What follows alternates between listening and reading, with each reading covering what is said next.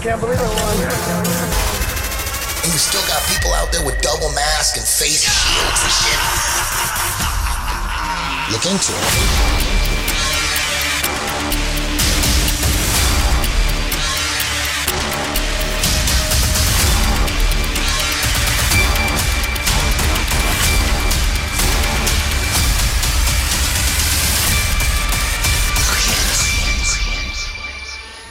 You can tell it's real because it looks so fake. Hello, everybody, and welcome to another episode of Look Into It. Thank you very much for the support. Um, uh, it's good to know that uh, at least some of you guys out there are being entertained. Uh, today, we're gonna I'm gonna introduce um, a comedian that I met in Dallas while we were doing Swarm Tank, and I had no idea who he was.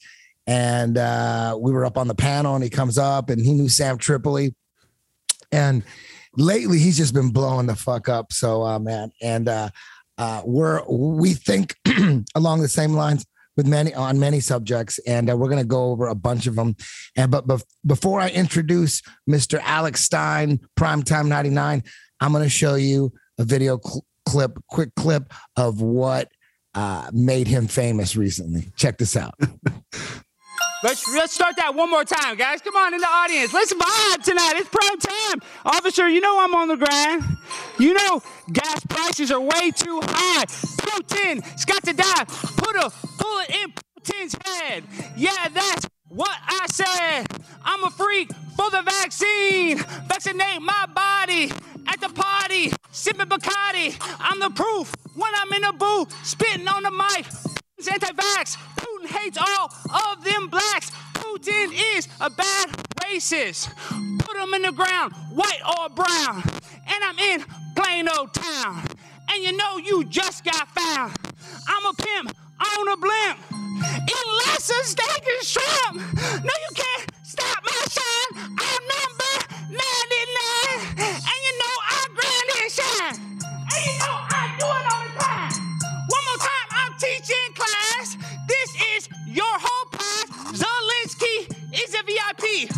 Ukraine and I go insane. Put a bullet in Putin's brain. You know that is the plan. I'm a Zelensky stan.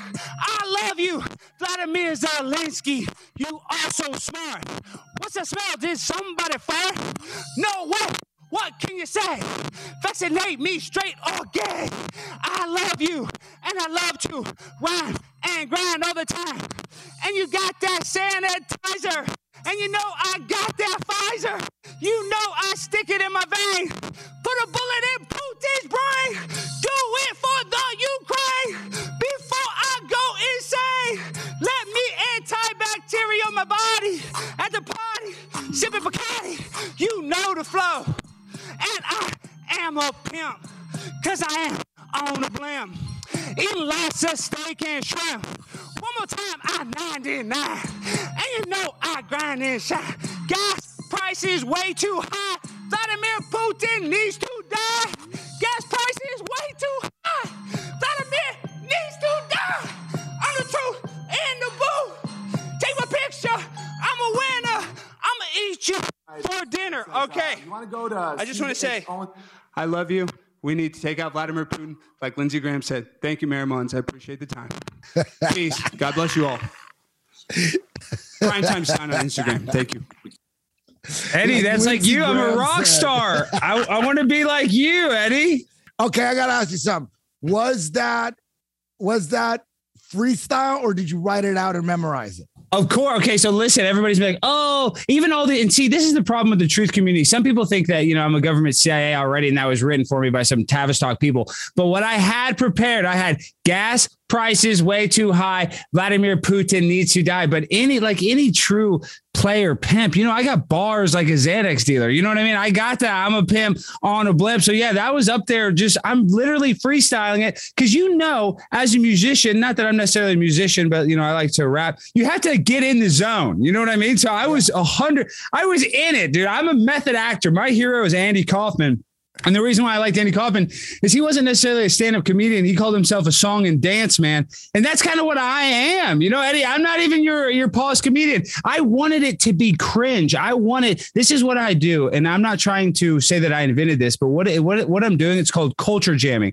And other people created that term. So we're taking the most absurd part of our culture and you're jamming it in people's faces. And so in my mind, when I went in there, I was like, well, it's gonna be cringy, it's gonna be bad, but that doesn't matter. That's part of it. You know, the worse it is, the better it might be in my mind. Yeah, I totally get it. It's fucking genius. It was perfect, man. And you and and that other uh the other guy Cassidy, is that his name? Yes, yes, Cassidy he's my Campbell? buddy. Yes, yes, Cassidy that's Campbell? it. Cassidy I, Campbell. yes, dude, you, you nailed it. So good too. He's so good. Maybe we could find what's what's the best one uh, on YouTube for Cassidy Campbell. Just just go to his channel. He goes on for like ten minutes. Is there a nice oh. little short one? Yeah, well, I mean, just go to like Cassidy Campbell on his YouTube page. He's got 1.6 million subs. But let me tell you a little bit about Cassidy real quick, because you know now he's become my protege. He's a few years younger than me. He's like five years younger than me. But so his channel, he actually went. You know, he was like doing YouTube about five years ago, doing like a lot of prank videos. And back when like the YouTube algorithm was better, back when like it used to be like when when Joe was on it. You know, back YouTube sucks now, but YouTube used to be better. Like it used to be like a community, and you could go viral on it. And I guess my point being is like he was he had a channel, blew up. He would do these stupid pranks. He would do like the wankster character, and he'd like go in public and hit on girls or bring a laptop into like a, a you know library and make it have porno sounds or something. And we get like five million views. But then once he started to get a little more based and a little more political, his his views dropped. World Star Hip Hop stopped sharing them. All these places stopped sharing them. And then what happened was is he kind of noticed me. You, the first video you ever saw, and I have to thank you so much, Eddie, because that was the one where I went up there and I spoke about abortion. And I said, I love abortion so much. There's my cat, Kyle. But I said, I love abortion so much. It's my favorite thing in the world. You know, it's like the safest form of birth control. And you saw that. I remember that's the first time you ever messaged me. You saw that video and he saw it. And he's like, Alex, I, you know, I want to meet you. I want to create content. I want to do this too. So once he started going to the meeting, he, you know, his first couple videos when you first go speak at these things, you don't usually go viral because you're kind of nervous. It's kind of awkward. But then about his third time, Eddie, you know, he started blowing up doing it. And now his channel, he's gained, uh, you know, nearly 200,000 subs. So what I'm trying to say is his channel was kind of stagnant. And then when we started doing this culture jam, it's bringing his channel back up. Uh, and Cassidy's really talented. And we got a uh, video, and, we got a video real quick. We're going to show okay. it, then we'll get back to this.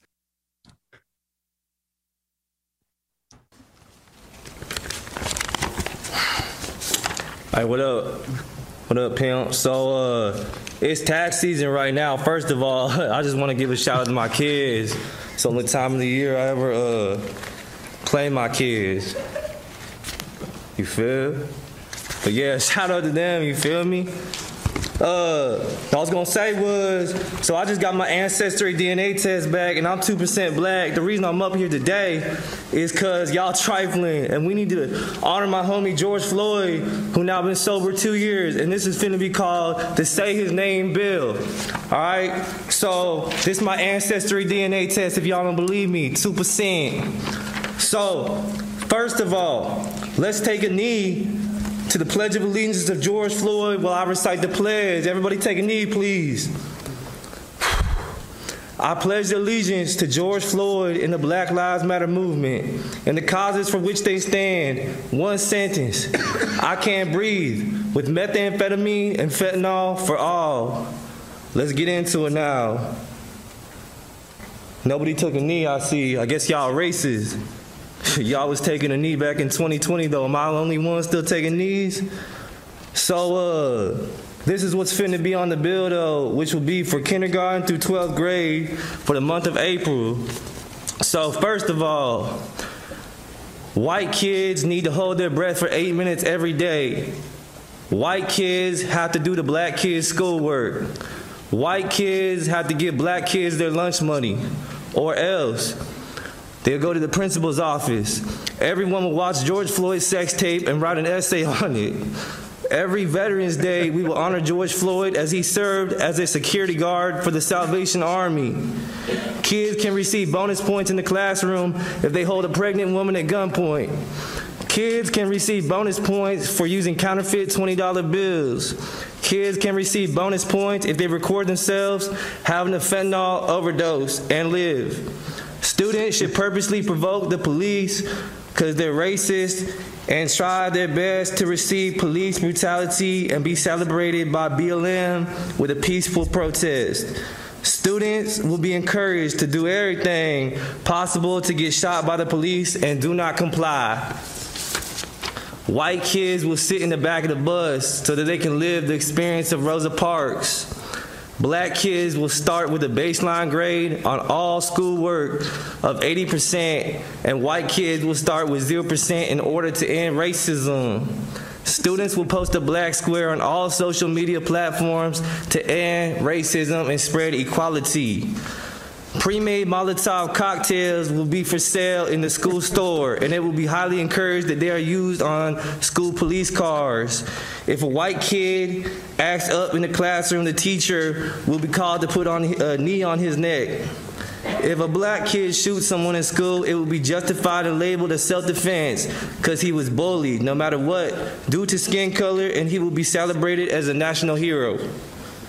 Black kids will be issued guns in school for protection against white supremacy. The N word will be called a trigger word, which means they will now be allowed to pull it. Black on black crime will be encouraged, as it is in Chicago, in order to end white supremacy in the name of the greatest mayor of all time, Lori Lightfoot. I love you, Lori. Bless you. Can you, can you just pause for one second? You can, do we have to allow this to continue?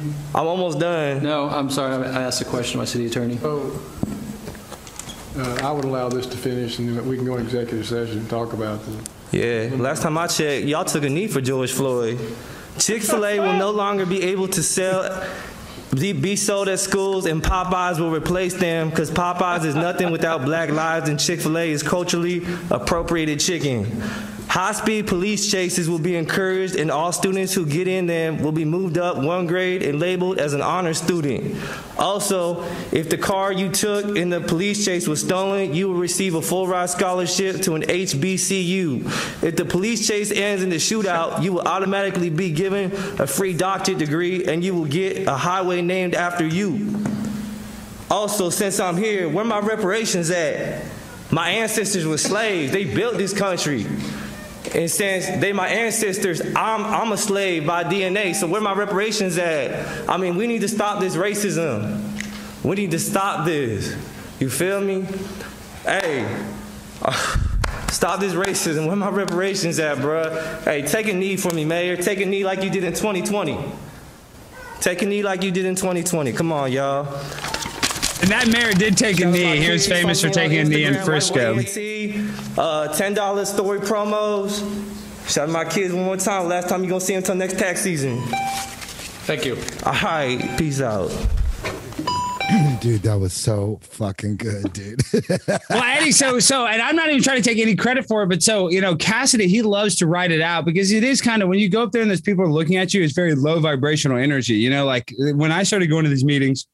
The reason what I notice is when you speak serious, they look at you just like you're some conspiracy tinfoil hat asshole. But if you if you start acting crazy, then you get their attention because most of the time they're on their cell phone. Like I would hear people talk about how their neighbor's house caught on fire, then the fire department came and it didn't catch, you know, their house ended up catching on fire because the fire department didn't put it out fast enough. And they'd be begging and sad. And these politicians just like, I'm like, whatever, you know?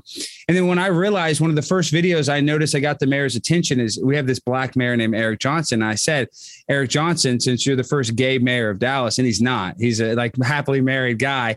I go, you should, you should, you should sell or you should give out the free Johnson and Johnson vaccine in the gay neighborhood. You could be like Eric Johnson's free Johnson and Johnson. I was like, the gay community will love that.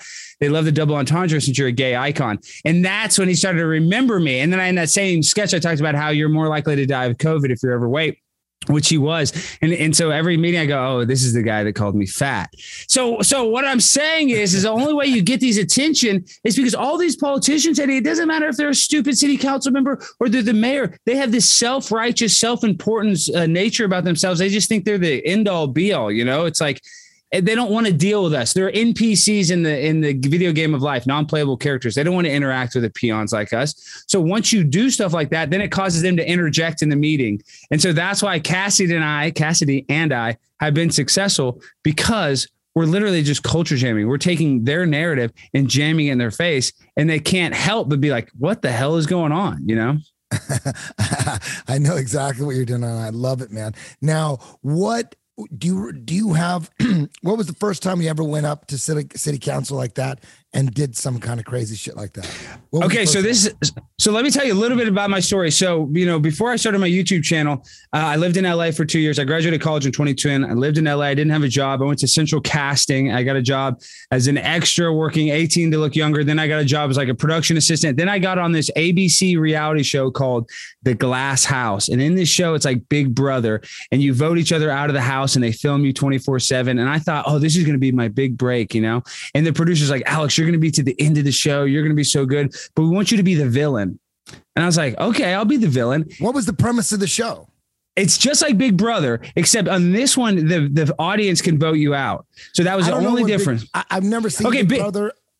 Yeah, well, I don't the- really watch it. See, I don't watch those shows either. See, that was my problem. Everybody else on the show is like huge reality TV fans. But how it works is, let's say you get twelve people in a house, Okay. and then you know, and then you have every time there's like a jury, and you vote people to be put up to be, you know, eliminated. So there'd be like two people on the chopping block, and then they would give America the choice. And how it works in Big Brother, it's just you know, people are lying to each other, and you do challenges, and if you win the challenge, you might get, you know, uh, what is it, you know, immunity from being put up. It's a stupid freaking reality show, right? I, and I didn't know anything about it. But these producers, they liked my personality. They're like, Alex, you know, you're going to stay to the end. We, we we want you to be a villain. Like, we think that'd be really good for the show. And me, just being an idiot, 25 year old kid, I'm like, yeah, I mean, yeah, I'll be the villain, but I don't really, I didn't really know what the villain is. So I'm going around like every time this girl would take a dump, I'd be like, you know, it sounds, it, it smells like orange scented shit every time you leave the bathroom, America. Like I was trolling them, but I was a little, I was a little too hard, and I ended up getting kicked off second. So, so I was like really frustrated. I was kind of mad at LA. I got a job working in Dallas for the TV show Cheaters, and I signed a non-disclosure agreement NDA. But if you know anything about that show, I, have you ever watched that show, Eddie? Cheers, the 80s show. Cheaters, cheaters, Oh, Well, Cheater. Yeah, we, yeah. so we Dude, catch people. is- dude. That show, that's that's uh um. Man, that, I used to watch that shit all the time, dude. You Yes, that Cheaters been- where, where that guy that guy's cheating on. I've seen every episode. like- Gonna me? What do you go, go ahead? I, I worked on the show for ten years. Okay, go ahead. Sorry, what, which episode? Did you were you working on the show when that dude who was cheating on his girl got caught on a boat fishing with some chick and they pulled up That's- next to him on a boat and the chick pulled out a knife and Well, that's the first season. That was the first season. That went viral as the number one, you know, intense reality uh, TV show you moment of all time. Season? No, no, no. I was that the show's been on for 17 years, Eddie. So that was like I was in I was when that first season I was like in eighth grade or something. I was like a freshman in high school when that happened. Sam Tripoli and I are coming to your town. Catch us on the road doing tinfoil hat comedy. Follow me on Instagram at tinfoil hat comedy night. Go to samtripoli.com for more information and to buy your tickets. See you on the road. Oh, okay, so so let- so let me tell you the story. So I'm working at Cheaters, and I work. You know, I start off. I, I'd worked there in college as a production assistant. And then when I got there, I was you know helping organize. You know, getting the vans, finding the crew. You know, I ended up becoming where we how it works. We had 22 episodes, two bus an episode. So we had like four producers that would do you know handle about 10 bus. You'd be in charge of making sure it all happened. I worked there for a long time. Move up. The host of the show is a guy named Clark Gable. His grandfather is the actor Clark Gable, Gone with the Wind, the super famous guy, like one of the biggest Hollywood legacy actors of all Yeah, time. of course. This is his grandson. And, and when I tell you this story, dude, he was had the highest tolerance of anybody I've ever met. I'm talking about when it comes to drugs, alcohol. This guy was like, you know, you know, he had, you know, the sleeve tattoos. I'm just saying he was like the California, quintessential California wild guy. He had a doc in the box for Xanax, for every pill. You know, he had a prescription for it. He was just a wild child. He, he was a good friend of mine. But it's really sad. After the 17th season of Cheaters, we're done filming. And so this is when he kind of has some downtime. He's not having his, you know, structured, uh, you know, it's like his time's not as structured. Like even though Clark was insane, he always showed up to work sober. But, but as soon as we we're done, he had a six pack of beer opening up as soon as we got back to the studio. But he did his job sober. I'll give him that. And he was my good friend, but he started getting really bad. He ran out of all of his like prescriptions from all of his, you know, sketchy doctors. He went and he bought some oxycodone or some Vicodin when this, he's with his 19 month old baby and his wife. And the reason why I talk about his tolerance is if this guy would have died, I would have thought he would die in a blaze of glory at a strip club, you know, getting shot or DWI, drunk driving accident. He literally took two pills and woke up dead. They had fentanyl in it. He never woke up in bed with his wife and 19 month old baby. Yes. And he was 32 at the time, uh, or maybe we were 31, but we were the same age. I forget if we were 31 or 32, but that's about what we were. And so I'm like, I'm shook at it because at the time during that season, I had a really bad cavity. And listen, I like to party. I'm not going to sit here and lie, but I, I just don't like pain pills. They just kind of make my stomach hurt, right?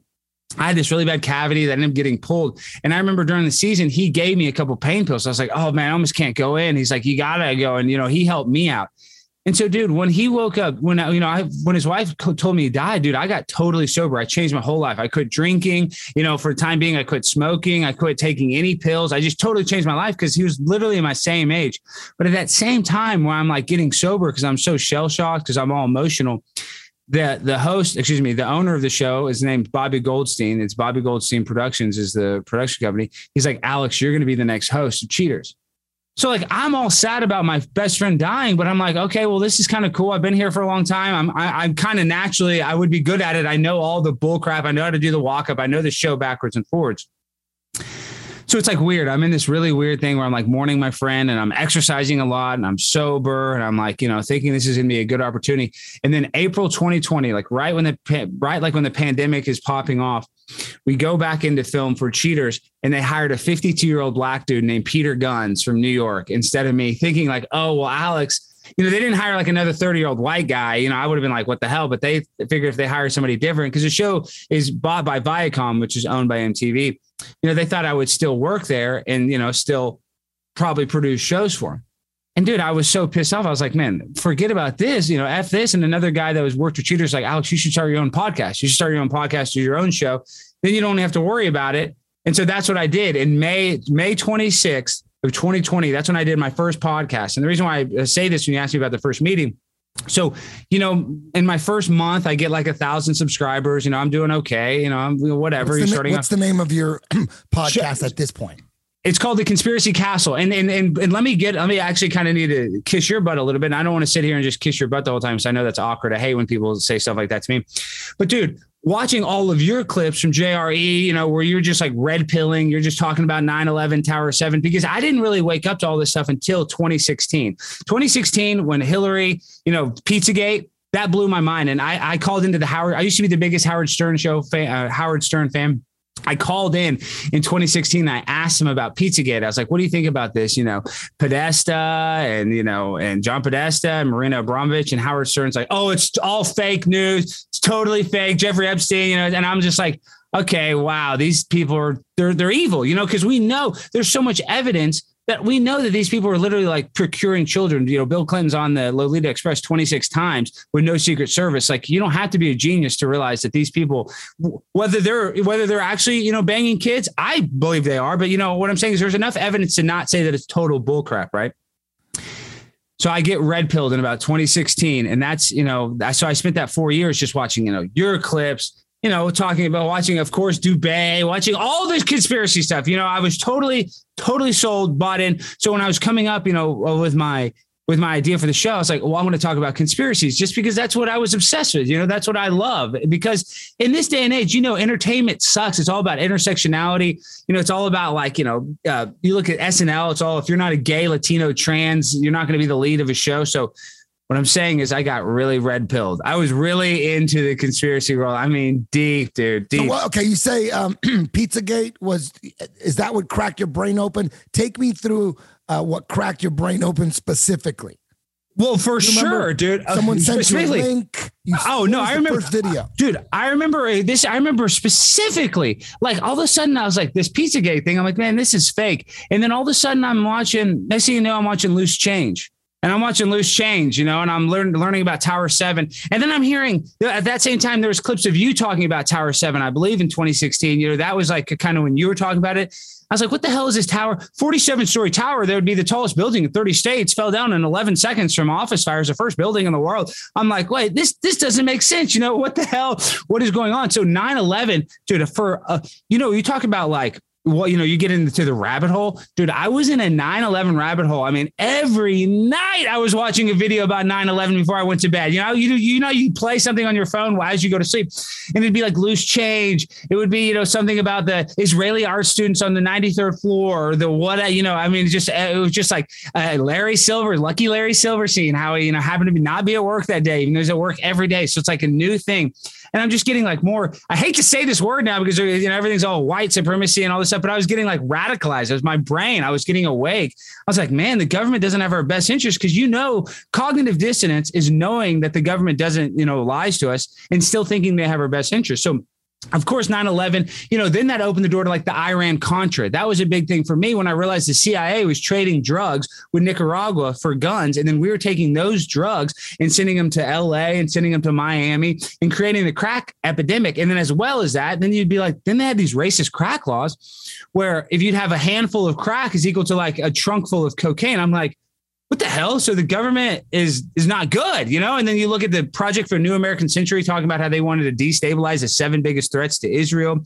And you talk, you look at just there's just so much stuff I, did, I didn't realize because I was I was apolitical my whole life when Obama, you know, there was times when I was like, oh, Obama's good. In 2008, you know, I was like a you know, I was like a college kid. I mean, this guy's cool. He's black and he's, he's you know, you know, he sounds cool.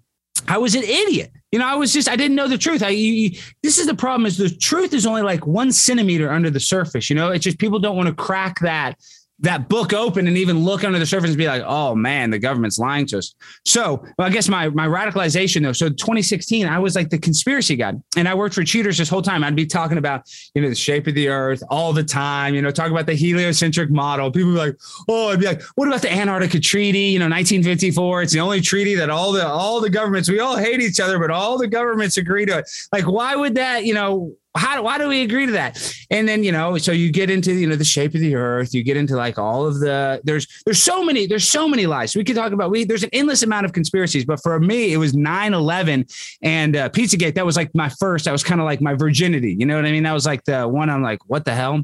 Yeah. So, so how did you how did you go from uh, 9/11 Pizzagate to uh,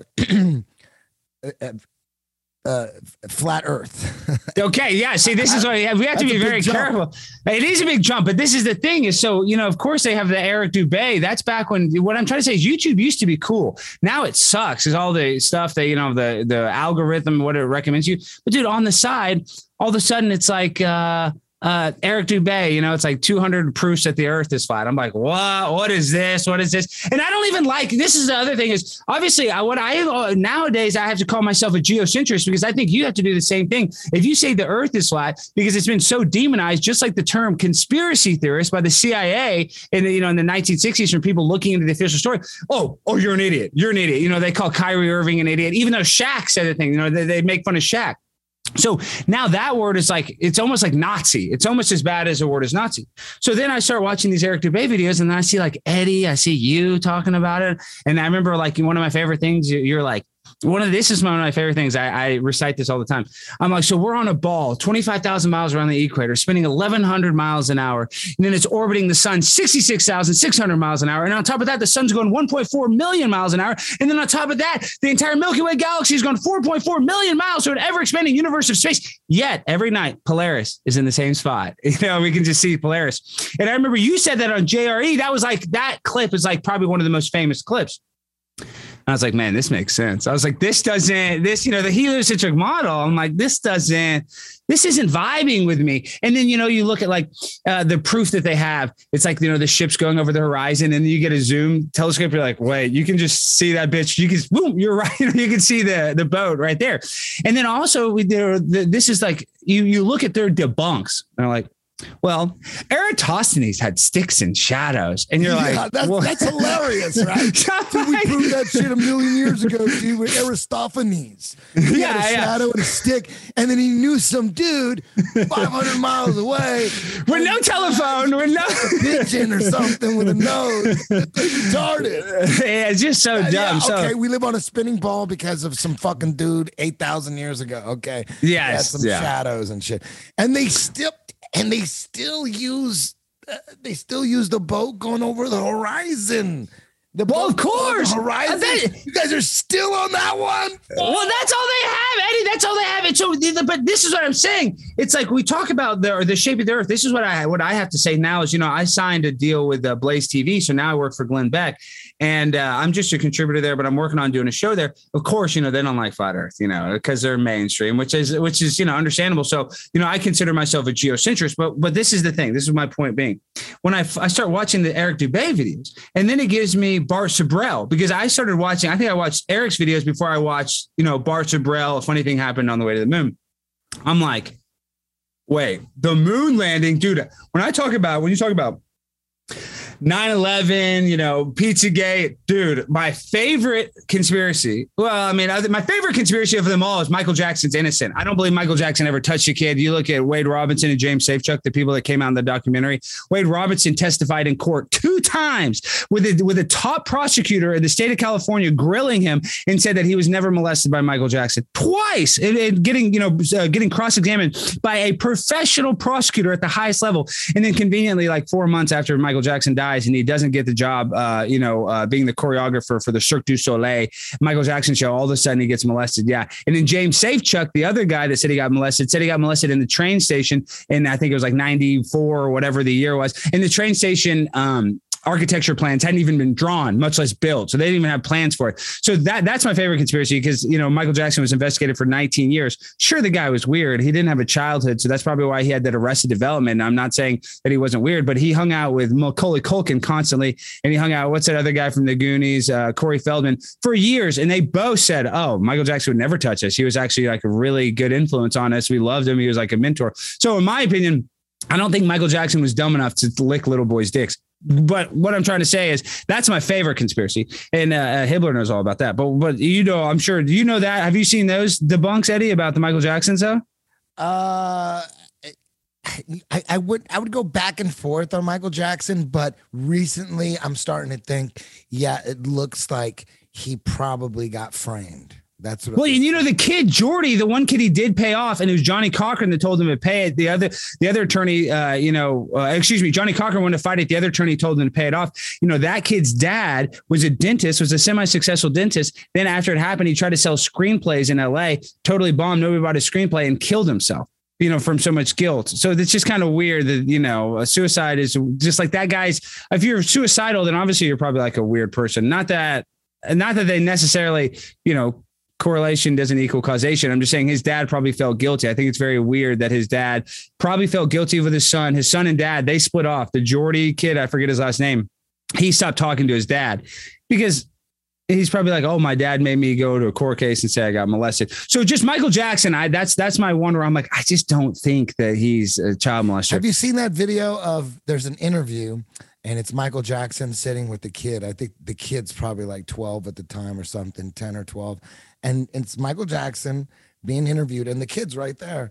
And they're talking about how they sleep together. And Michael Jackson didn't deny it. He goes, That's how we show each other we love each other. We sleep to people who love each other sleep together. And uh, to me, that was like, oh shit! Like, uh, that's weird. That's weird, but know it- that that's that's not appropriate. Of course, that's not appropriate. But at the same time, I mean, dude, he had this. I'm not saying that he was some mentally perfect guy. I, uh, but he lived in like this huge bedroom, this huge bed where the kids would have sleepovers. He'd like literally do sleepovers. So I don't know. I mean, I just, I just don't think that he was banging kids. That's all. I, that's all I'm saying. I just think more kids would have come out. And he was investigated for 19 years by the FBI.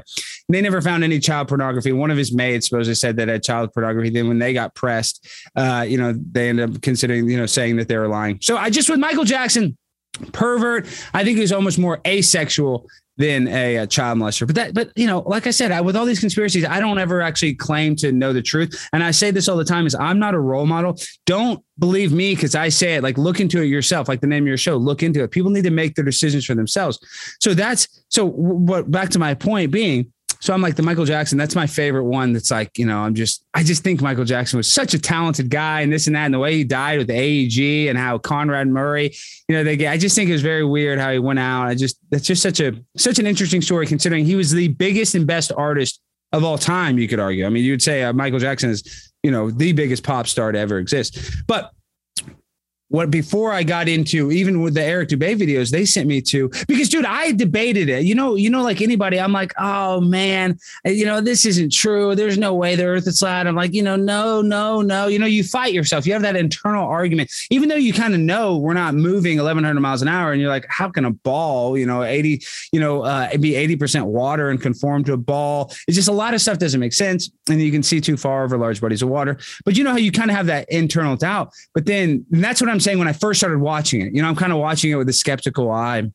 But then, dude, then I watch, then I get into the moon landing, and I'm like a moon landing expert. You know, 1969 to 1972, they had six missions going through the Van Allen radiation belt, you know, there and back, landing perfect, being able to go there, play golf, get on a rover. And this is the one for me is I always thought it was so funny. Uh, Dave McGowan wrote a book called Wagging the Moondoggie, and I remember reading it and the best part is I forget the astronauts, but it was like, you know, the later Apollo missions, like 14, whatever it was, is but the astronauts, when they came back for their publicity photos, they had like these really bad marks on their hands, you know, like scarring on their hands because the gloves didn't fit. And like their hands, even like the the recording, the official NASA recording, that one of the times they had the golf club that they snuck up there. They were like, oh, my hand hurts too much. I can't even pretend to play golf. My hand hurts so much.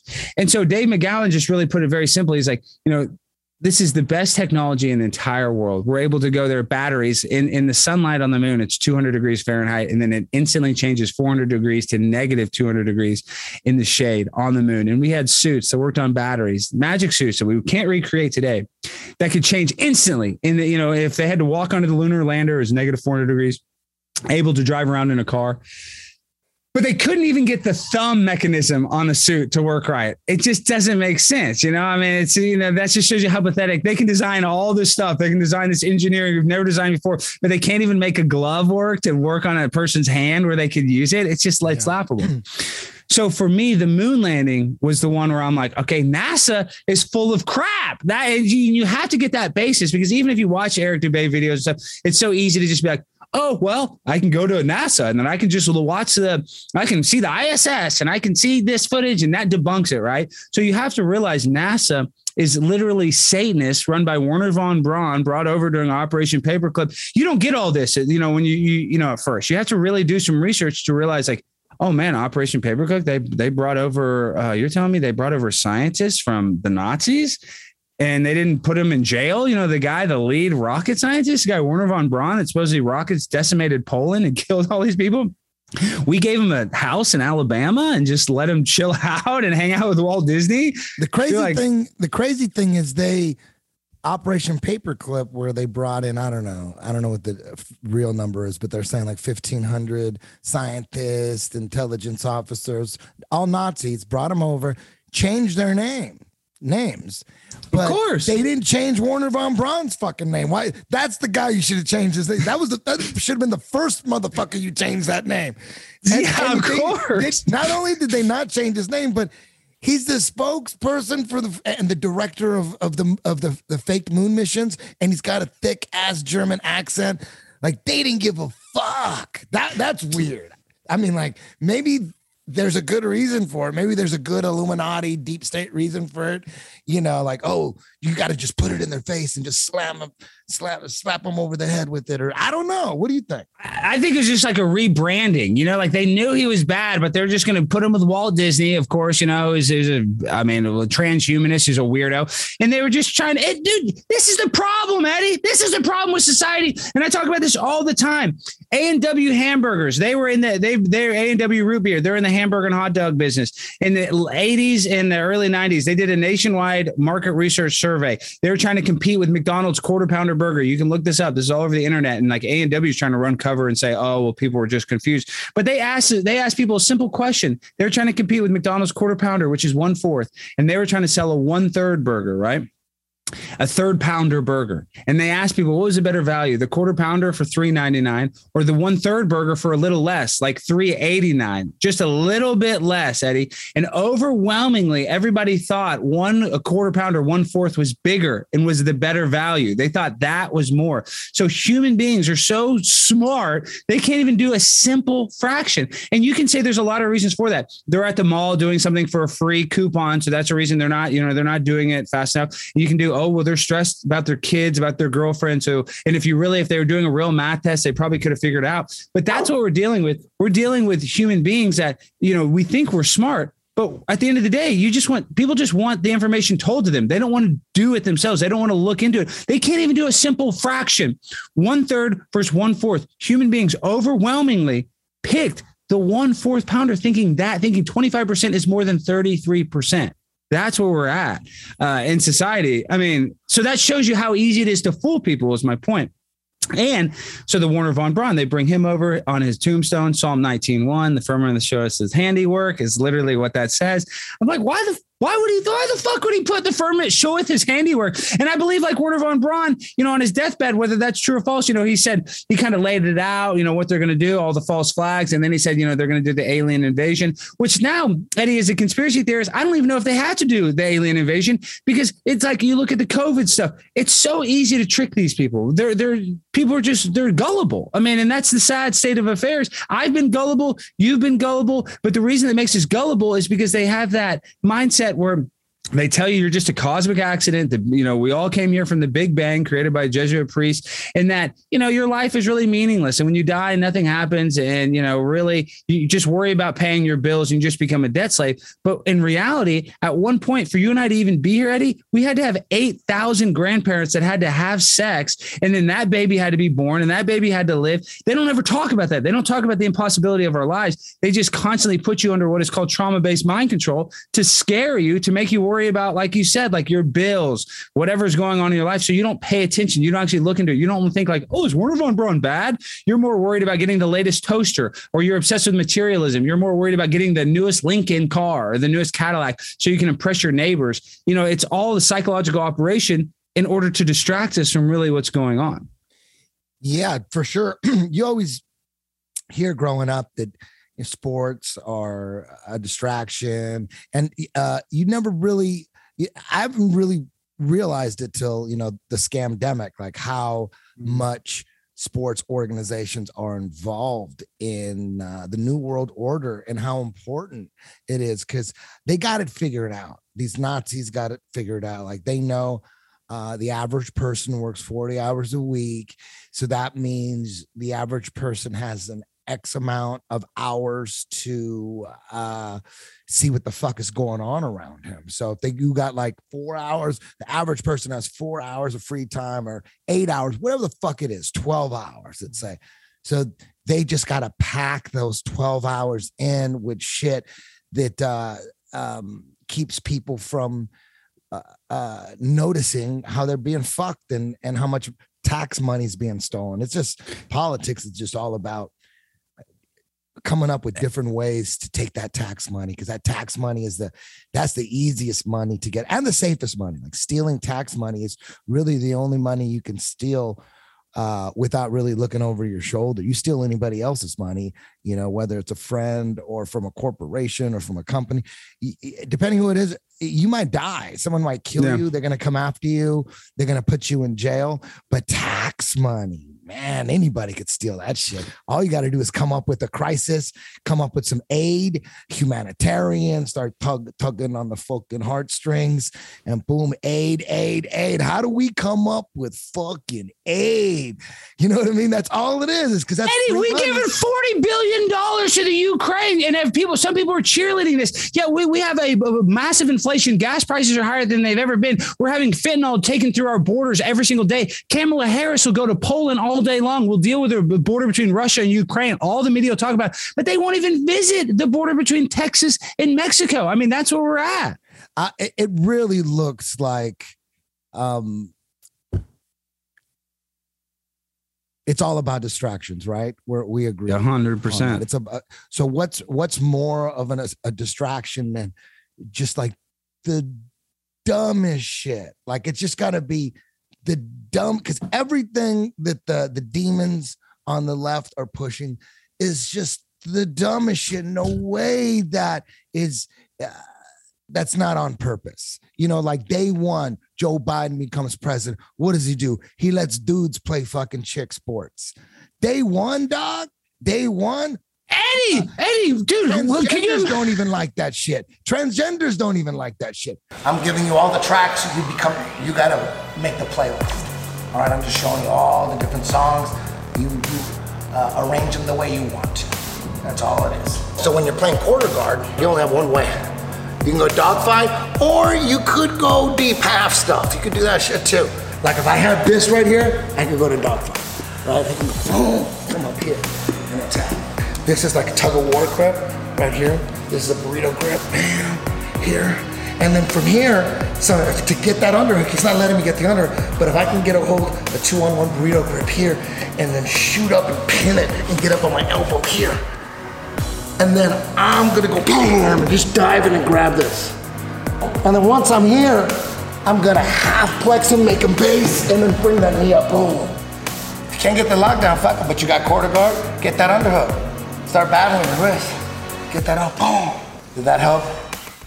Listen to Caitlyn Jenner. She's going, uh, women, uh, men should not be playing women's sports. Like Eddie- even, even transgenders. do- So they're just coming up with the dumbest shit so we could be yelling about. it. It's not that it's supposed to make sense. It's not supposed to make sense. Because if it makes sense, then we wouldn't be fucking furious about it and enraged and talking about it on podcasts, tweeting about it. That's one less tweet they got to worry about. You know what I mean? So it's like, let's come up with the, the like the the biggest distraction. Well, like, I bet like in some Illuminati boardroom, they're like, we need a fucking distraction quick. All the election fraud shit is fucking pouring out. They go, okay, what about a, a food? Let's do food shortage. Like, okay, okay, food shortage, okay. And then a guy in the back goes, what about a baby food shortage? Like, fuck yeah, baby food. They're in a marketing room. Yeah. And every dude, there's a right in the middle of this abortion crisis. There's a fucking baby food shortage. That's brilliant. Somebody got an island. So George Soros gave somebody a fucking island for that was genius, dude. Ba- they were gonna go with food shortage. And they said, Yep. baby, infants, dude, infants. They're- Yeah, they're but Eddie, pro-abortion, pro-abortion, and then shortage on baby food. Holy shit. It's there's a meme out there, and it's like, you know that meme where where there's a black dude, like he's going like this, like think, and they got uh uh, it's um Bill Gates's face. They put Bill Gates's face, and it's that that black dude doing this, and it says uh says something like um uh there wouldn't be a baby food shortage if there if we had less babies. And then he's like, something like that. It's something Yeah. like? But Eddie, this is how brilliant they are. This is how brilliant these social engineers are. We went for the past two years, and all the people on the conservative side was like, we don't want the government making any medical decisions. You know, you can't dictate any medical decision. And you had the people on the left, well, you need to get vaccinated if you want to work at your job. You need to get vaccinated if you want to go to a football game. And now they have us in a hypocritical stance. Now the people on the right were like, oh, well, maybe the government should be involved in our healthcare decisions. Now all the people on the left, my body, my choice. So what that does is that gives us ammunition. It gives other ammunition in the culture war to shoot each other instead of actually going after the social engineers. Because now we have ammunition. Like the people on the on the left are saying, well, weren't you anti-vax? You don't want the government. Now you're telling me when I can have my abortion, when I can kill my baby. So these people are brilliant. And that's why the baby food shortage is just a small part of it. So for the people that are arguing on the left, like, well, we don't have enough food to ki- feed these babies. We might as well just abort them. And that's what's so sick is like these uh, social engineers can trick us, and we don't even talk about the real problems. We're not even talking about over the hundred and over 108 drug over 108,000 drug overdose uh, overdose deaths this year. Nobody even talks about it because they can distract us uh, hook, line, and sinker. Everybody's like, oh, I'm so I love Ukraine, and that's why I made that rap video because I, I, saw on YouTube, you can say that you could literally, Lindsey Graham called for the assassination of Vladimir Putin. He said, Oh, there should be some Brutus and they should kill him. And that was on Fox News. And then YouTube said you could talk about killing Vladimir Putin. So I was like, Man, I'm going to go insane. I'm going to talk about killing Vladimir Putin and see what happens. Yeah. But see, this is the thing that, see, now that I've been gone viral, people know the problem with these videos, the culture jamming videos, the, what makes them go most viral is when people think they're real. Now, when people know they're a joke, you know, that's that's kind of what loses its it loses its steam. People like it when they can't tell the difference. Then the right can share it, and then they're dunking on the left, like, "Look how stupid you look," and then the left is like, "Do I really look like this?" You know, you know, it's that's that's what works. what the most. about have you done have you done uh you, you show up show up to city council and um try to uh demand because of the the formula shortage demand that we we up the the ante on uh, abortions like up to two two years. You know yeah, I mean? after yeah, seven. Yeah, seven you, Hey, are dude, pushing. You got you got to go two years. Up to two years, you can abort your kid. Yeah, dude, we have to keep doing the abortion stuff because that's where we're at. But, but but but one of my points is one of my videos that got millions of hits is Eddie. I don't know if you saw it. I went in a woman's bathing suit because that's another distraction. When you talk about the sports, it's like the pro sports. You know, every commercial is a Bud Light commercial, and every single corner. And I've actually stopped smoking weed. I'm not anti weed at all, but I kind of stopped uh, just because I was. My mom recently passed away. I'm not trying to get low vibrational. Every time I smoke weed, I get so depressed. So what I'm trying to say is, this is how they distract us. They give us all this alcohol, then they make us watch these pro sports. But then at the same time, they talk about how sports are so important. Then you have Lia Thomas, who swam on the men's team, ranked 457th ranked swimmer on the men's team, then takes a year of taking hormone therapy, then gets to swim against the women and dominates. You know, wins two NCAA championships in two different events. And to me, that goes against feminism. That's against, and I'm not even necessarily a feminist, but that goes against women's rights. Those women spent their you as a you know an athlete, you know, you train jujitsu. Imagine a you know person they every single weekend they're doing jujitsu. Every day after school they're doing jujitsu. Then they make it to the NCAA championships. They spent their whole life there to lose to a guy and and this is my point being is at the same time women's swimming has never got that much attention ever. So you could almost argue that it was good for women swimming because now everybody's talking about women swimming. So it's like this other psychological operation where obviously Lia Thomas is bad, but then for the sport overall, my point being is this is why the sport will encourage it because now they're getting all this attention for women swimming. So now they're probably more encouraged to let guys swim. And this is the problem is now that's going to bleed down with all these helicopter parents. I'm sure you deal with them sometimes that are so worried about their kid winning. They're going to say, "Oh, well, my son isn't that good on the men's basketball team, but maybe he should play on the girls." And then, and then all of a sudden, my son is a good girl basketball player. All this sports stuff it bleeds down because that is what it's such a big part of our culture. And the fact they're rotting it by letting men compete against women. And not to mention, Lia Thomas still has his penis, still likes women, is a lesbian, is a lesbian, still bangs chicks with his with her penis. That's where we're at. We're letting people with cocks and balls swim against the women. So that's how that's how screwed up we're getting, Eddie. Like uh, for me, I'm almost losing a little bit of hope for society. And I'm not trying to be hopeless because that's what they always complain about the conspiracy theorists. That's the biggest complaint when I talk to a normie. They're like, well, don't you like being a conspiracy theorist? It's all hopeless. Or what's the even point of living? I'm like, no, I don't think it's hopeless. I actually have a little self control. I think the world could be a better place. I think there's problems that are glaring that we could fix. But at the same time, I don't think people want to fix them because these social engineers are such professionals, Eddie. So, where do you think the tra- trajectory of society is heading, in your opinion? Ooh, it's we're either it's we're either headed to uh, the Great Reset or the Great Awakening. It seems like both of them are happening at the happening at the same time. Sometimes I feel like, oh, the Great Awakening is gonna win, and then sometimes like, damn, that Great Reset, man, look what they're doing behind the scenes. When you hear about it, Bill, if Bill Gates is really buying up all the farmland, He is. If that's true, if that's maybe that's bullshit, maybe all that that there's that's a rumor, that's bullshit. He's not buying up shit. One of the companies he used to own now is buying it, but he doesn't have nothing to do with that. I don't know. I don't know. But if he is buying up most of the farmland, and if Vanguard or BlackRock really are buying all the land up and all the properties, All the single family homes, they are, Eddie. They're buying all the single really family homes. if that's really happening, damn, it looks like the great reset is uh woo, I don't know, man. You know, sometimes I, I have hope because all these, you know, it's so many no-brainers like uh like voting, uh, a voter ID. It's a fucking no-brainer. You're gonna vote, you're gonna have a fight ID. You Duh. you need ID for a lot of shit, you dumb motherfucker. You need ID for everything. You needed to buy a pack of ID cigarettes. no, no ID for voting? Are you fucking crazy? You don't have to be a citizen to vote. Are you Not in New York. Go to Japan. not New go to York. Japan and try to vote there in Japan. Go to yeah, that's it's retarded shit. You know, so they pulled off uh, you know, the great heist because a a lot of the voting laws weren't um proper and and uh they there was a lot of bullshit going on and it seems like 81 of million votes is bullshit, dude. Anybody who have a brain knows that's fake. I mean, okay, sorry, sorry. the, o- the only reason the only reason I, I never really harp on that uh like that he got like 80 million votes is because um I, I could see even though you know I believe that there was a lot of uh, uh fuckery um Mhm. going on in the election. I totally believe that shit. 2000 mules, look it up. yeah. Um they got video evidence, dog.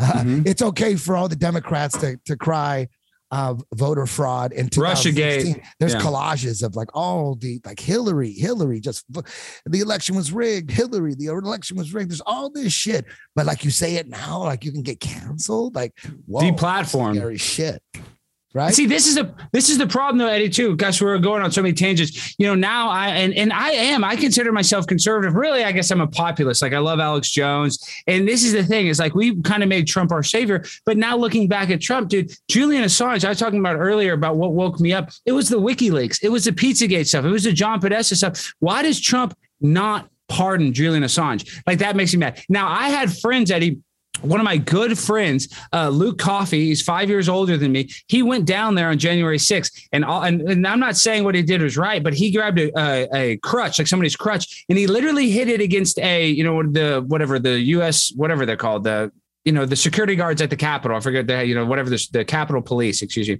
He hit his crutch against their their shields.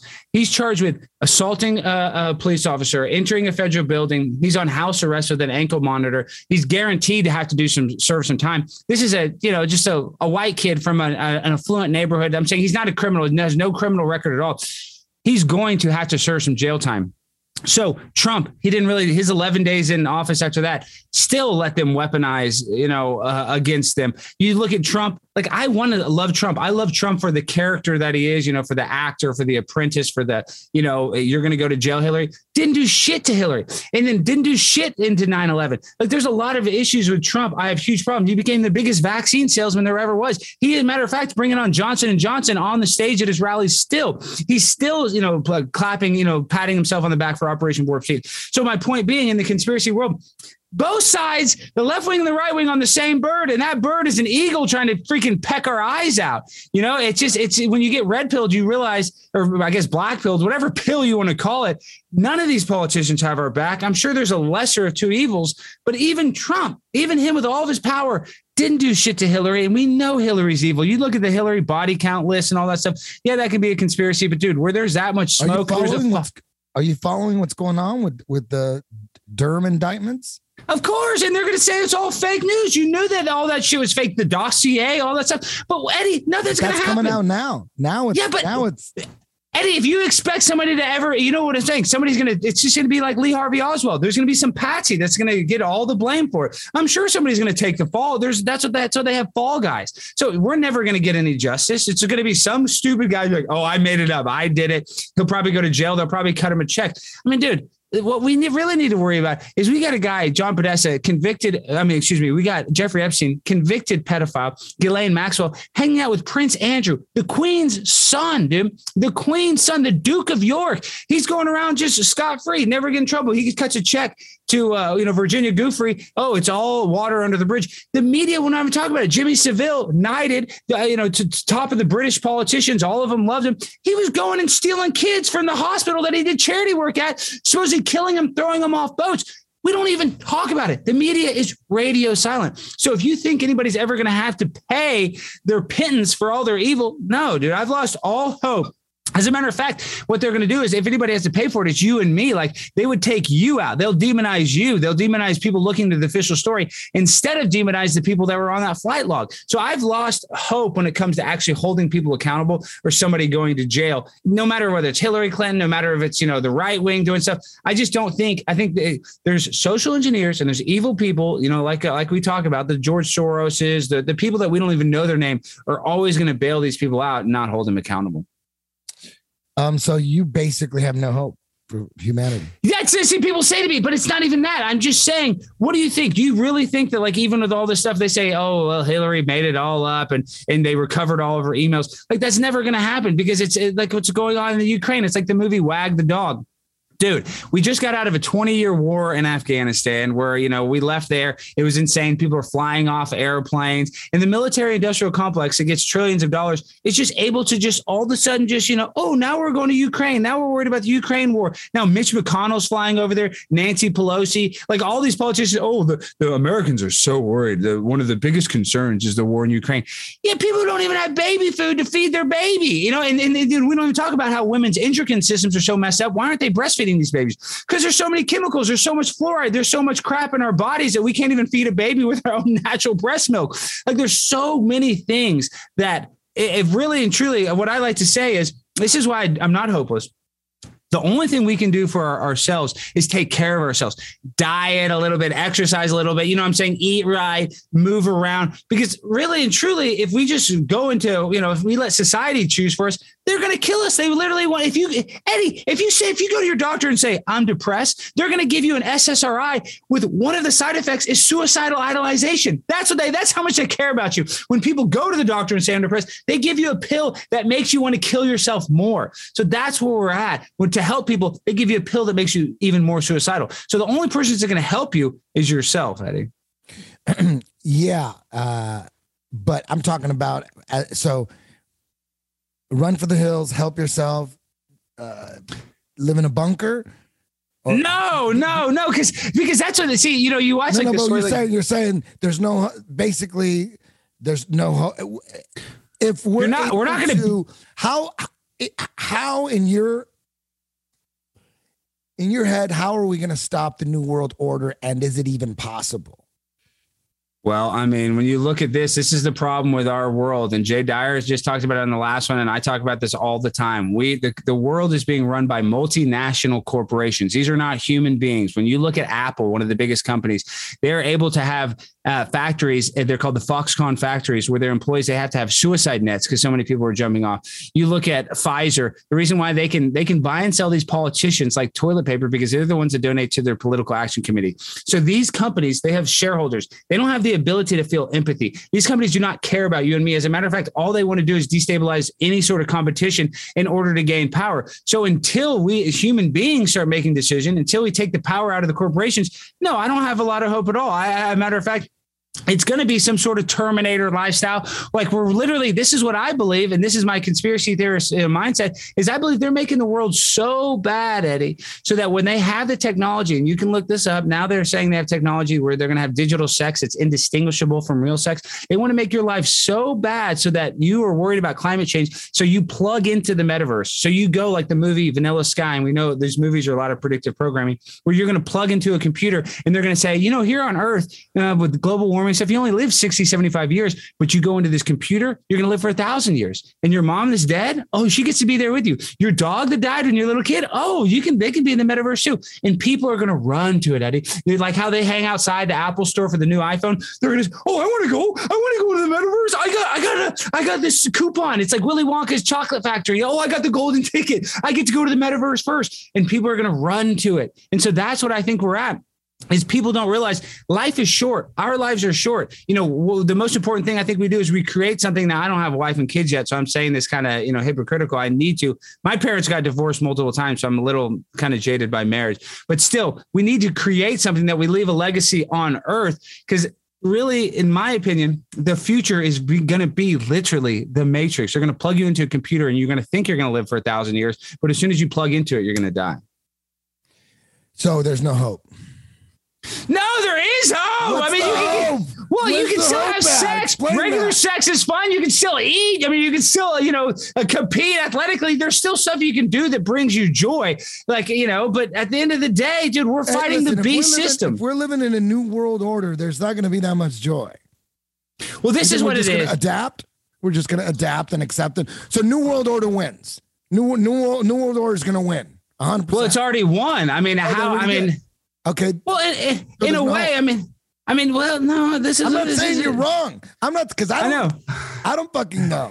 I'm. I yeah. hope. I hope. uh uh, Trump isn't full of shit. I hope, you know, I hope those conspiracy theories where, you know, people lost hope um, with Trump because, you know, Operation Warp Speed, he was pushing the vaccine so much. So pro, they don't, they, you know, people are like lost faith in him because he used to tweet uh, anti vax stuff um, back, yeah. back in you know the 2011 2012 13 and all that stuff so people were like disappointed that he was so operation warp speed pro vaccine uh, you think trump's that dumb you think trump's that dumb not knowing and dude if we're on i think we're on Rokfin right we're not on youtube uh, so Rokfin. you can say we can say yeah okay all you want yeah yeah Well, this is what I'm trying to say is, dude, you watch any Del Bigtree video, even the MMR vaccine, when they do the studies, this is the release study. They say correlation doesn't mean causation. They're giving it to children. If they give it to them separately, the rate of autism is like non-existent. But they even kept the schedule where they give it to them all together really young. And the amount of kids that are autistic today compared to the 80s, compared to the 70s, compared to the 60s is insane. Nobody can even call that out. And I and I go, I walk at Bachman Lake all the time. There's like an adult center for like, you know, um, mentally challenged people. Dude, there are more mentally challenged kids in this day and age than ever. Like, like when I was in, in high school, the special ed room was one room. Now at my high school, I believe it's a whole wing of the school. So people can't even see that there's some sort of, uh, you know, outside uh, effect Wait a minute. that's Wait a minute. Wait a minute. You just said there's a whole fucking wing of mentally challenged people at your school. At my high school, yeah, the, the special ed department, we have one of the top special ed departments at my high school. I went to Highland Park High School with Matt Stafford was my quarterback, the you know the uh, the Rams quarterback, and then Clayton Kershaw. I was captain of the football team. I'm one year older than. Yeah, I'm prime What time. did you play? What position did Uh, you play? def- defensive end. That's where I was number 99, Alex Stein. What I'm saying is, is I went to this nice high Defensive school. end? How Yeah. how much do you weigh? I was a lot bigger. I was 6'3. I was like 275. I got to find a picture. I was a beast. But listen, it's not neither here. Yes, Ed. 275? I was a big fat man, and then I went to I played uh, football my freshman year, at University of South Florida. I got my ass kicked, Eddie. Oh, I got dude, dude. I got I got. Uh, I remember that one of the first times I ever got in. I was playing, you know, scout team tight end, where I went to go block the middle linebacker, and we had this guy named Stephen Nicholas. He went in the third round to the Atlanta Falcons. Dude, he hit me so hard, Eddie. The first time I got in, they had to get the smelling salts. They played it on, and I wanted to quit that day, but my roommate just kept me on the team. He's like, "You got to go to practice," and I made it to the end of the year. I said, "Fuck this." Um, it comes to football, um, I, I like you know now how much of, of a distraction sports are, but but if you pay attention to what's going on and you're on top of most shit that's going on in the world, you can spend a couple hours on some football. Because now instead of getting distracted and not knowing that I'm being distracted deep state um, style, I distract myself on purpose because I don't want to fucking hear about Biden for fucking three hours. You know, Well, what I no mean? shit. So that's why I'm into football for the distraction. Well, dude, and that's why, like, like I said, I don't even like Howard Stern now, but I'll go back and listen to him when I was a kid, like those years. So for the nostalgia effect, Beetlejuice, this is other, baby. Dude, of course, and Eric the midget, Eric the actor, dude, it's great stuff. Uh, but this is my point being with the distraction, dude, and, and that's another thing when you get in the conspiracy world, then you learn about Tim Donahue, which is an NBA ref that went to jail for fixing games. So you're like, how much of this stuff is manipulated by the refs? A lot of it, Eddie. Dude, these refs can basically control the game. So once you kind of know that, like I'm, I used to be the biggest Dallas Cowboys fan, and then I realized, oh my gosh. This is all bullshit. It's all rigged. I mean, it's uh, you know whether it's rigged to where they can. I don't think they can make the score 32 to 34 as much as you think, but how is Vegas always right? It's just when you now when you realize like, oh man, this is a little weird. Vegas always knows they're always within like one point of the point spread. It's just you, I guess what I'm saying is I don't put my I used to get mad. Oh, the Cowboys lost. Oh, now I'm like I don't even care. It's just it's laughable. Like the Mavericks are in Game Seven. I'm here in Dallas, and it's like everybody in our city's like, oh, the Dallas Mavericks. Mark Cuban. Mark Cuban sucks. He's like doing crypto scams. He's uh, you know he's riding Donald Trump's dick. He was uh, even in Texas when he didn't have the mask policy he was like still making people wear masks. So I guess my point being is like I don't give a crap about any of these billionaires. I like to watch a little bit of sports maybe now, knowing that it's all bullshit, just to distract me, just to try to turn that part of my brain off. Where I'm like, because there's two, there's two parts of our brain. It's like the alpha waves and the beta waves. And you know, the the beta waves is like when we're just kind of want to watch and veg out. And you watch a movie. The alpha is what we're doing now. We're talking, we're turning on our brain, we're having a conversation. But sometimes I want to turn my brain off. I want to relax because the world is stressful because it's constantly. I talked about this when I went on Tucker Carlson and he acted like he didn't know what it is. But we are literally under trauma based mind control. That's literally what they use. When you turn on CNN and you hear the death scroller, it's 1.2 million dead, one, you know, 600,000 dead. That's meant to literally cause you stress, raise the cortisol hormone in your body, and put you in what is called fight or flight. Because when you're in that state of fight or flight, you can't see the forest for the trees. You're just like, oh, oh, Joe Biden, oh, male swimmers and abortion. And that's what I try to do. So that's why, like, sometimes I like to be distracted so I can turn on. Because even me, even you, even if you don't want to be under fight or flight, they can still put you in that uh, that sense because your friends, your family are in it. Then you're like, dude, it's all fake. You know, you're you're arguing with even your closest loved ones. That's meant to be, you know, that's that's done on purpose to try to make us unhappy. So, I mean, what I'm saying is sometimes it is nice to be distracted, and I, I call it plugging back into the matrix. Even though you know it's all fake and gay, you plug back in just to relax, just to you know take the edge off because the world Hell is such a yeah. crappy Like, um, place. yeah. uh my son is i wouldn't consider him red pilled although uh I, I go out of my way to make fun of people that wear masks in public in front of him and we joke just to make sure he doesn't turn into one of those kids that has parents that can see through the bullshit but somehow the kids are always wearing a mask because they're scared? Fuck that's my worst nightmare. Because I, I i know some parents like that where they got their kids you know they bring them to the baseball game and they got masks on and you're like is, is and they're not with the parents aren't wearing masks You're like, why is your kid Yeah. wearing a mask because they just like it you know what i mean Of They course. like it like whoa so uh, i make sure that um uh, when it, in regards to masks, I make sure uh, my son knows how lucky he is that his parents don't make him wear a face diaper all day. You know what I mean? Uh, we found a school that didn't. Uh, they they weren't. They were hard to find, but an hour In LA, from where I- live, I found a school that didn't require masks, and we, you know, that's the school he went to this whole last year. I wasn't gonna have my kid wear a mask in in school. You know, fuck that. Every any, any anytime we'd go to a supermarket, you know, during the bullshit where you had to wear a mask. Anytime you went inside a fucking store, we never put a mask on him. We we would only put a mask on if someone said some shit. If someone Yeah. said some shit and they made a big deal, but the only no, no, the only place you I don't fuck with, I don't fuck with Chipotle because Chipotle they'll say some shit. You get you have your nose sticking out. You go to Ralph's, you go to a grocery store, you could have your fucking nose sticking out. I'm like, I wish somebody would say some shit. I got my uncle say some shit, say some shit. But you know what? Chipotle, they be saying some shit. Chipotle Yeah. was they cover your goddamn nose or you ain't getting no burrito, dog. It's Well, your I see- choice. We can make this easy or we can make this hard. Chipotle don't play.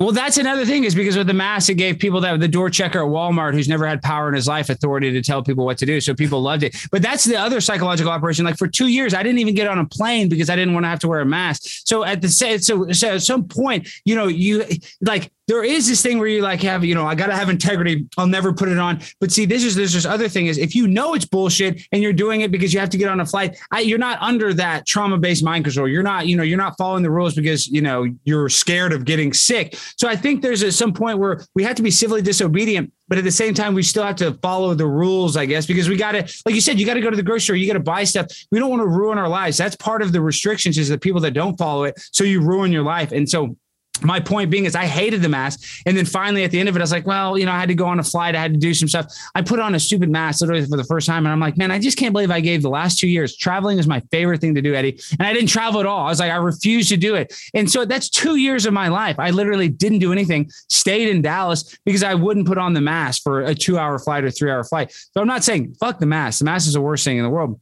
But it just sucks that I let these social engineers dictate me, you know, dictate my life, like controlling it. So it's just this really weird game that we're playing. You know, it's like you said, oh, it's Chipotle. They're not going to let you go without the mask. You know, it's just all bullshit. It's meant to distract us, meant to make us fight, and like, you know, give these people that have no power in their life power to tell you what to do. And it works. And it works really, it it works works really well. But my point, well, I just want to make this point. This is the problem with the kids, though. When you look at the indoctrination, you look at the grooming, dude, and you're in LA, well, you watch libs of TikTok. All these kids are getting indoctrinated. What when you and I were in school, yeah, I didn't know my teacher's sexual orientation. I didn't know what my teacher did on the weekend. I didn't know about her gay cruise. But now because social media, these teachers all have an account. It's so easy for a kid to be like, "Oh, my teacher's married to a boy," or you know. And now all these kids they want attention, and that's what I think. My point being with these kids, you you said how some of them, even the parents, don't have the mask on. The kids, they're they're they fall in line. They probably want to wear the mask because they see somebody else they look up to doing it. So it's really hard. They're the ones that are most indoctrinated. They're the biggest victims of this culture war. Yeah, it's crazy because LA is definitely one of the craziest cities in LA in regards to the scam. Uh, and you know, when when that judge, that one federal judge, basically killed uh, the mask mandates in airports and on planes in public transit, uh, LA County is so retarded that they, they were like, "Fuck that." in LA County, we're still, you know, we're still requiring masks at the airport. So I went to the airport that weekend, that first weekend. This was two weeks ago. It was fucking weird, man, because TSA, everyone knows it's bullshit. Half the people had masks at the airport. No one enfor- enforced shit. There was zero enforcement of anything. You're supposed to wear a mask at LAX, probably, you know, top three biggest airports in the fucking goddamn country. If Yeah, of world, course. LAX is, and they're making it bigger. And there was zero enforcement. And what we, there was no enforcement to begin with in the airports. There was never, nobody was going around Yeah. checking masks in the, the airport. gate, yeah. Nobody was ever checking shit. Nobody was on mask duty. Everybody was just wearing masks. They were, that where, where they were checking and when they were being total Nazis is on the fucking plane. Of Like the course. stewardess they were hiring, dude. I'm sure, I'm pretty goddamn sure they were hiring some, they were looking for savages. You know what I mean? You have to be a fucking savage, you know, like they were looking for bitches, you know, because it's, dude, they're just, your nose sticking out just a little bit. There's fucking 300 people on that plane. They're, dude, people are to lose their fucking shit. Oh, he's got his, his, the nose sticking out, dude. The nose sticking out. Did you see that gonna look back actress? at this at this era as the most retarded era in in U.S. history? That's what I'm saying. And and you look at the rates of autism are really high. But did you see that actress on Broadway yelling because one of the people didn't have their mask over their nose and none of them had masks? So it- literally, it's like you look at these these flight attendants. They, they they probably actually didn't like enforcing it, but there's always one. You know, there's like the you know the one that wants to be the leader. The you know the the, Probably the give one that bonuses for every time you fucking have someone cover their nose. That's a that's an extra fucking fifty bucks. And Eddie, we spent our whole life, we never saw somebody duct taped to a seat. In this past year, we like 10 people are always duct taped to a seat. The amount of TSA people that, you know, are have the, the I think it was like the incidences on an airplane. It went from like, there would be like 20 a year to like 10,000 incidences in the two years. It's something ridiculous. So it's just, it's just bullshit. And then, and I, but I'm at this point now in the, in, in the, the pandemic or whatever you want to call it. Because I know people that have gotten the vaccine are totally fine. I know people that got the vaccine are fucked up.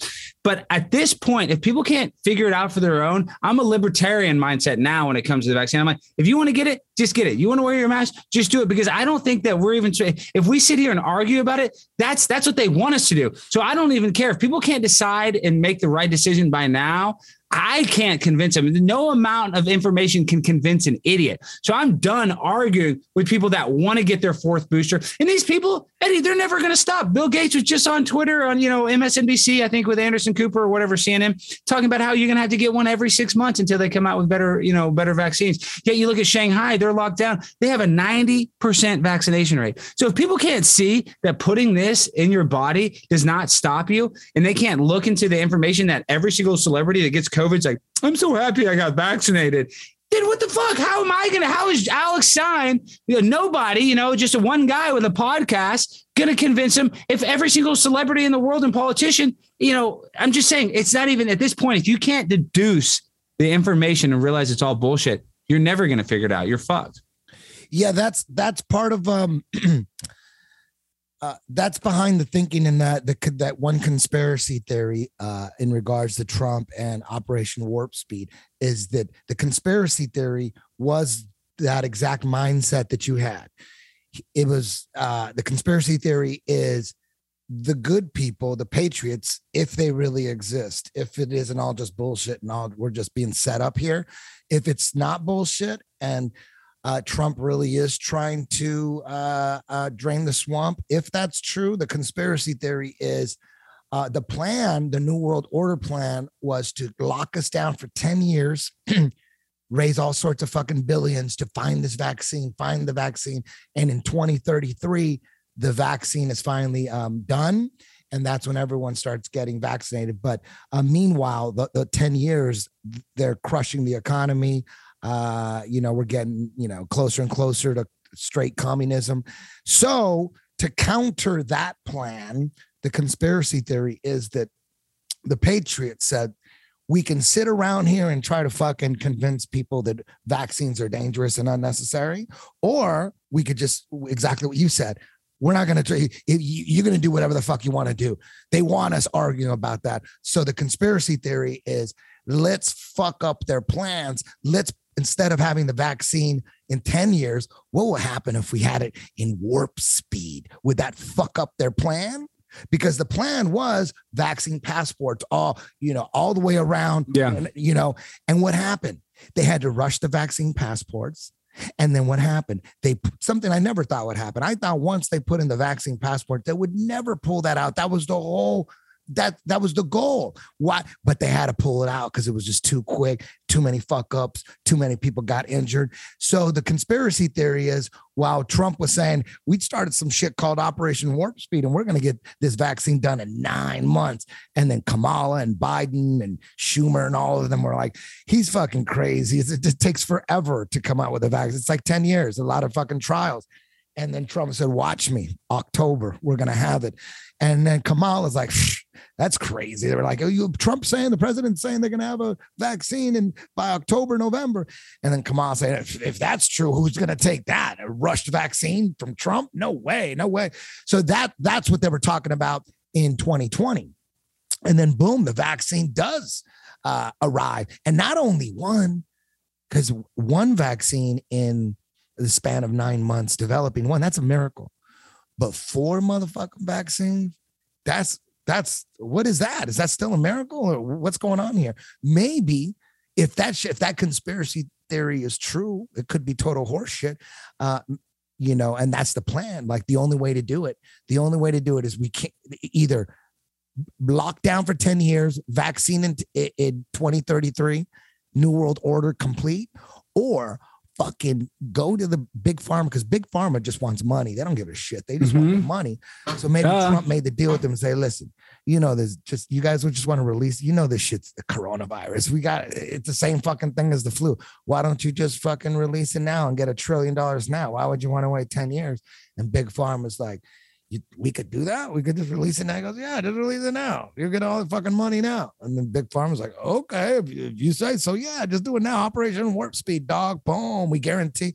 And at that point, it was just like people are gonna get get killed from this. People are gonna get injured. But we, I don't have. If you can't, like you said, if you can't see this shit right now, because uh, if that's true, if the good guys, if that was part of the plan, destroy the vaccine passport by rushing it and killing their timing and it all falls apart. They couldn't, they didn't have the infrastructure for it ready.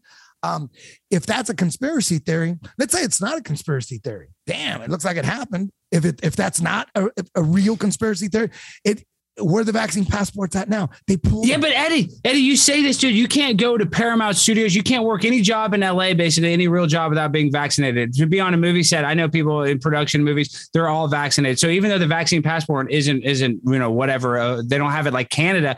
That, that's oh, that's inevitable. I think that's going to come out, and I don't think Trump is playing like 5D chess like that, like exposing the vaccine because this is what they say. They say the vaccine is safe and effective for everyone.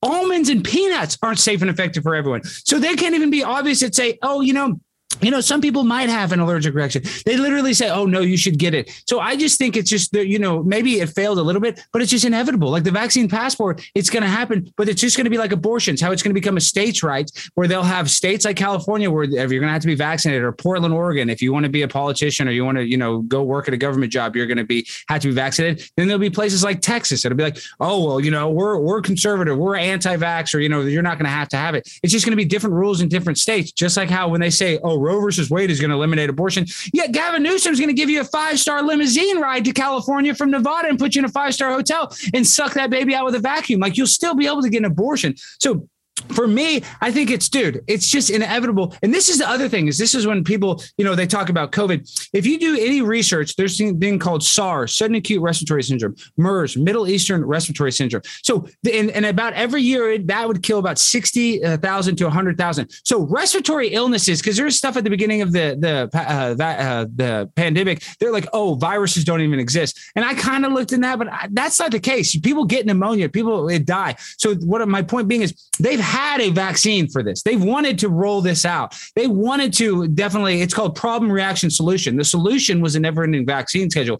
I believe they just said, okay, let's just, you know, Trump might win. The world's so crazy we got to create a distraction and that's why i believe they did the hegelian dialectic and that's why they turn on the you know the coronavirus pandemic because they knew 60000 to 100000 every year is going to get some sort of uh, thing. So all the, all they had to do is just uh, pump up the numbers of the people that died of a heart attack or the people that died of you know, uh, whatever you know a, an infection in their heart or whatever you know because people die of infections. Oh we'll just put covid we'll just put covid and we can mark up the numbers. So in my opinion i don't i don't have any hope. Guys you go back to the hope like I don't have any hope that the the pandemic, the, its grand opening, grand closing, they're going to lock us down probably in the probably the next election so they can do mail-in ballots. Hey, all they have to do now, what they did is they realized it was a beta testing program. Now they realize how to do it. They're going to do it again. They're going to run the same playbook. Like, do you, do you not think that there's ever going to be a lockdown again? I didn't say that. Oh yeah, no, I know you didn't say that. I'm just, I'm just asking. Like, I, I just, I hate. Not. I hope not, but dude, oh my but gosh, I think, dude. I think I think it I think this uh scamdemic was uh uh kind of like a vaccine. You know what I mean? Because now we're prepared for it. You know what I mean? Like this scamdemic, now we're prepared for it. Uh in the business I'm in, we're way more ne- next one. We know the direction to survive, uh, to, to go into business wise to survive another lockdown. So we're learning from it. This scamdemic was a vaccine in itself. Yeah, but Eddie, what about all the people you're not even talking about? What about all the people that love this? A lot of people love it because we're under so much, like I said, we're in that fight or flight. People are so depressed and stressed out. They love that other people's jobs are messed up because their life sucks. They're in credit card debt. You know, their their life's barely, you know, functioning. So they love to see other people that actually were going on trips and they love to be like, oh, that Instagram influencer went on a vacation. You know, you know, you know, what the heck are they doing? People love to call people up there's people that still love wearing their masks. There are people sad that stuff is opening back up. So I would have never thought in a society there's people that miss the pandemic. I mean, that is what that's almost the, the sickest part of this. There's a group of people out there, a lot of people that are sad that the pandemic is ending. That's how evil the world has become because misery loves company. People don't want other people to be happy. Yeah, I believe that. I mean, I see it all the time. LA, we still got even though the mask mandates are gone now, people still wearing masks, like walking down the street. Not that many, not like a year ago, but you still got people wearing masks. You know, it's it's it's scary. It's uh, dude, it, uh, it's generally people that just don't pay attention to life. That's all. They just don't. They're just.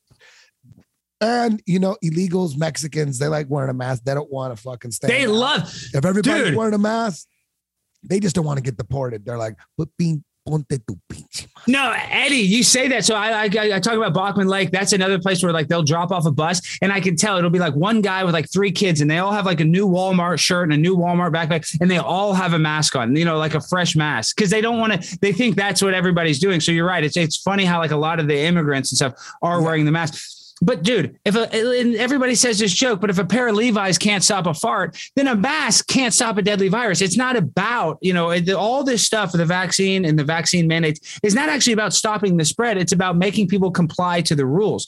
So that's where we're at. Is like I said, I'm not even, I'm done arguing with people. If you want to go get your fifth booster, go ahead and get it. That's there not my go. problem. That's, that's I, the mentality I'm talking about. That's the mentality yeah. I'm talking. That's Operation Warp Speed. Think about that. Operation Warp Speed. That's the last name you want to call an operation for a vaccine.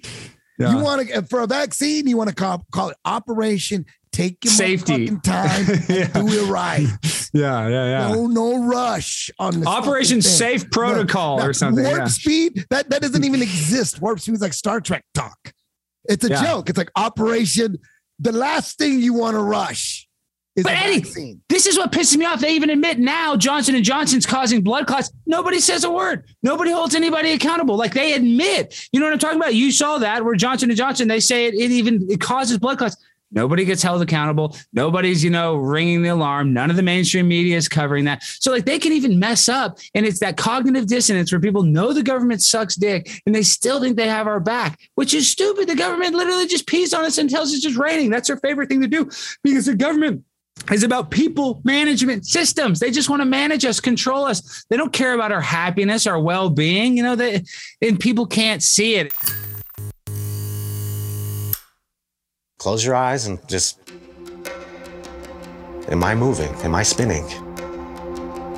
It's that easy. We're not. The earth is stationary, and that is scientific, not pseudoscience.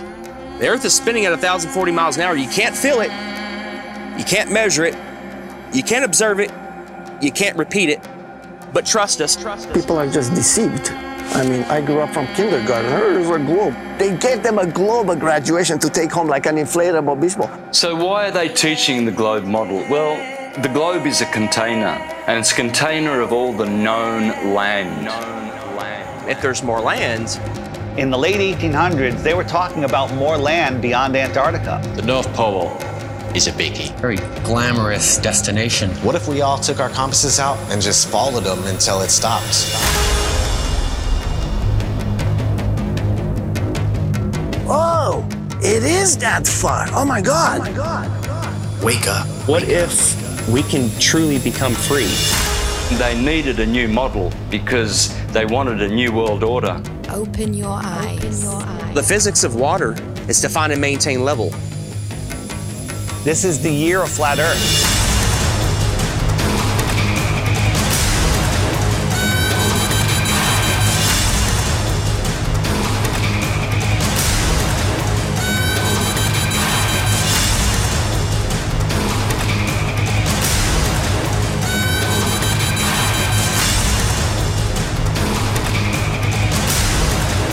The next level. The next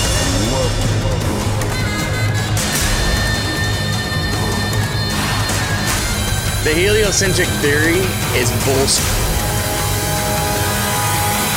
Get ready for the next level. The next level. The next level. The truth cannot be stopped. Visit the nextlevel2022.com for more information. Now, what do you what do you think? Uh, COVID came from a bat. COVID came from uh, scientists who leaked it from a biolab, or COVID is just the flu. I think it's just the same amount of people that, that every year they get pneumonia or SARS. You know, I think it's probably just like an infection. Dude, we have sudden acute So, respiratory so you syndrome. think it's it's just the flu rebranded, right? Yeah, it's just pneumonia. Cause I, I mean, I know people that I know a lot of elderly people that died of pneumonia before this. You know, I remember, oh, that that person's grandfather got pneumonia and died. Like, so I do believe, you know, my mom got COVID, dude, and she was totally, she was basically fine. She was had short of breath. I talked to the doctor. I, I posted a video of this. It's on my YouTube. I said no remdesivir. We want no ventilation, dude. They gave my mom remdesivir. The doctor overrode me and her because we signed a DNR. She was dead five days later. Her her body, uh, you know, filled up with with fluids. So what I'm saying is the people that are dying in the hospital, a lot of them are not dying from the flu. People are getting the flu and they're they're looking at the news and they're getting scared and they're going to the hospital, but they're dying from the protocol, the remdesivir. So people are dying, but they're not dying of pneumonia. They're not dying of the flu. They're getting sick from it. You've had, have you ever had the have you ever had the flu? You probably had a sore throat and you know had the you've flu had- a bunch of times. Exactly. So I'm saying I think the flu exists is my point. And and they're talking about how it's, you know, a bioweapon from China. I believe it's the viral shedding from the vaccine is why it got worse. That's what I personally believe. I believe that whatever they, they're giving in you, that's making people cough. And that whatever that shedding is, that's why the numbers are so bad. Uh, you know, I, I think at the beginning of the pandemic, it probably wasn't even that many people sick. It was just a few people. I think we were less sick when the before the uh the vaccine came out, in my opinion. Yeah, the vaccine is the fucking virus, you know? A hundred percent. That's what's encouraging. They're literally, they even admit in the vaccine, they have to put coronavirus in it for your body to build antibodies. It's like, what the fuck would you get? What the fuck makes sense does that make? I mean, you're going to give us the, the virus? Oh, yeah, we have to give you a little bit of it so your body knows how to fight it. And they're talking about now, they said this on the mainstream media, this clip went viral on Twitter, on Twitter that now your body can create what is called uh, antibody resistance. It's like how you get a tolerance to drugs. Your body gets it. You can get a tolerance if you get vaccinated so much, you get a tolerance to the vaccine. It doesn't even work the same way. So it's just like, dude, the numbers are going up because they're injecting people with a lab made toxin that probably does make people sick. It doesn't make everybody sick. So that's I just that's what I think is happening right now in the world. It's like I do believe uh it's all man-made, but I think they just used a real virus and now they manipulated it with a vaccine. So originally it was just the flu.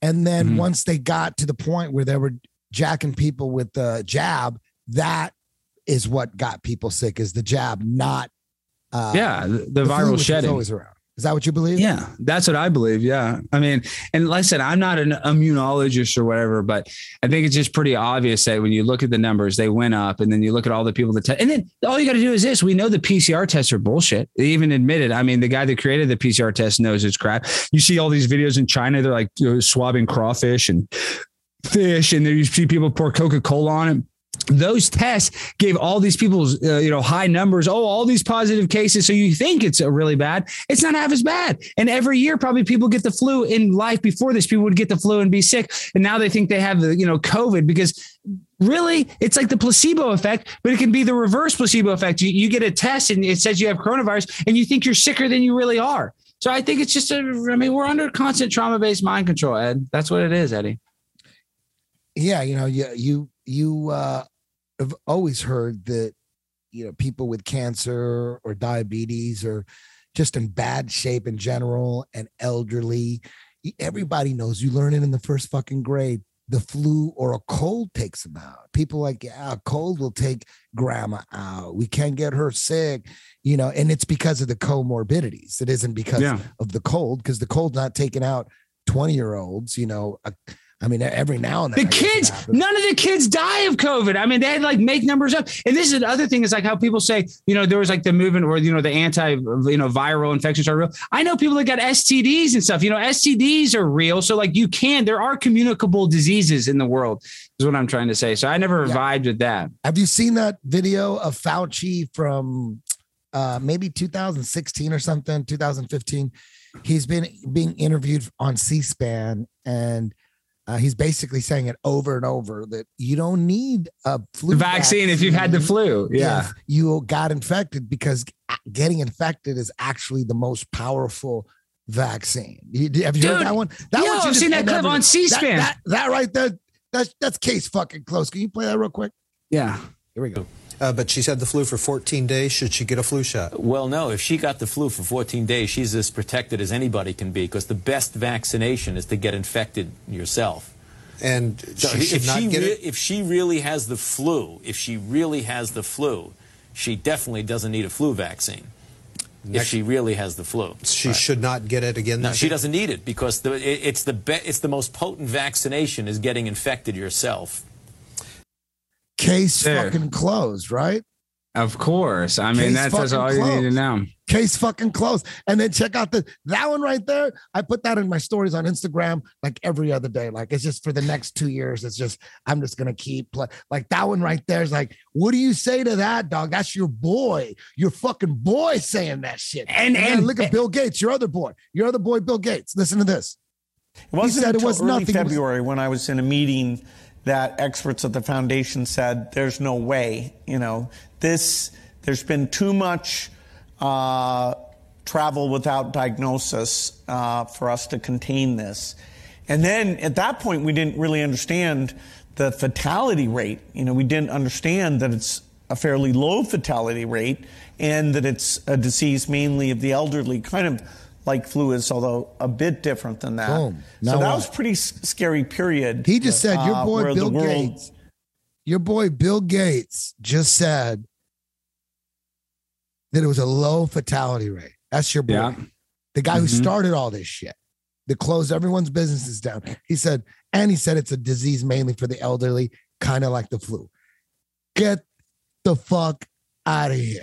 It's yeah, but over. Eddie, but people don't even know his dad is William Gates Sr., who started Planned Parenthood with Margaret Sanger. He's a literal eugenicist. People are like, oh, Bill Gates has our back. Yet we got footage of him talking about how we re- need to reduce the population by 15%. And then Dr. Fauci, who they've said is a hero, he was giving people during the AIDS epidemic AZT, which is a back ordered cancer drug, killing people. And this is the problem, though, is this is that atheistic mindset.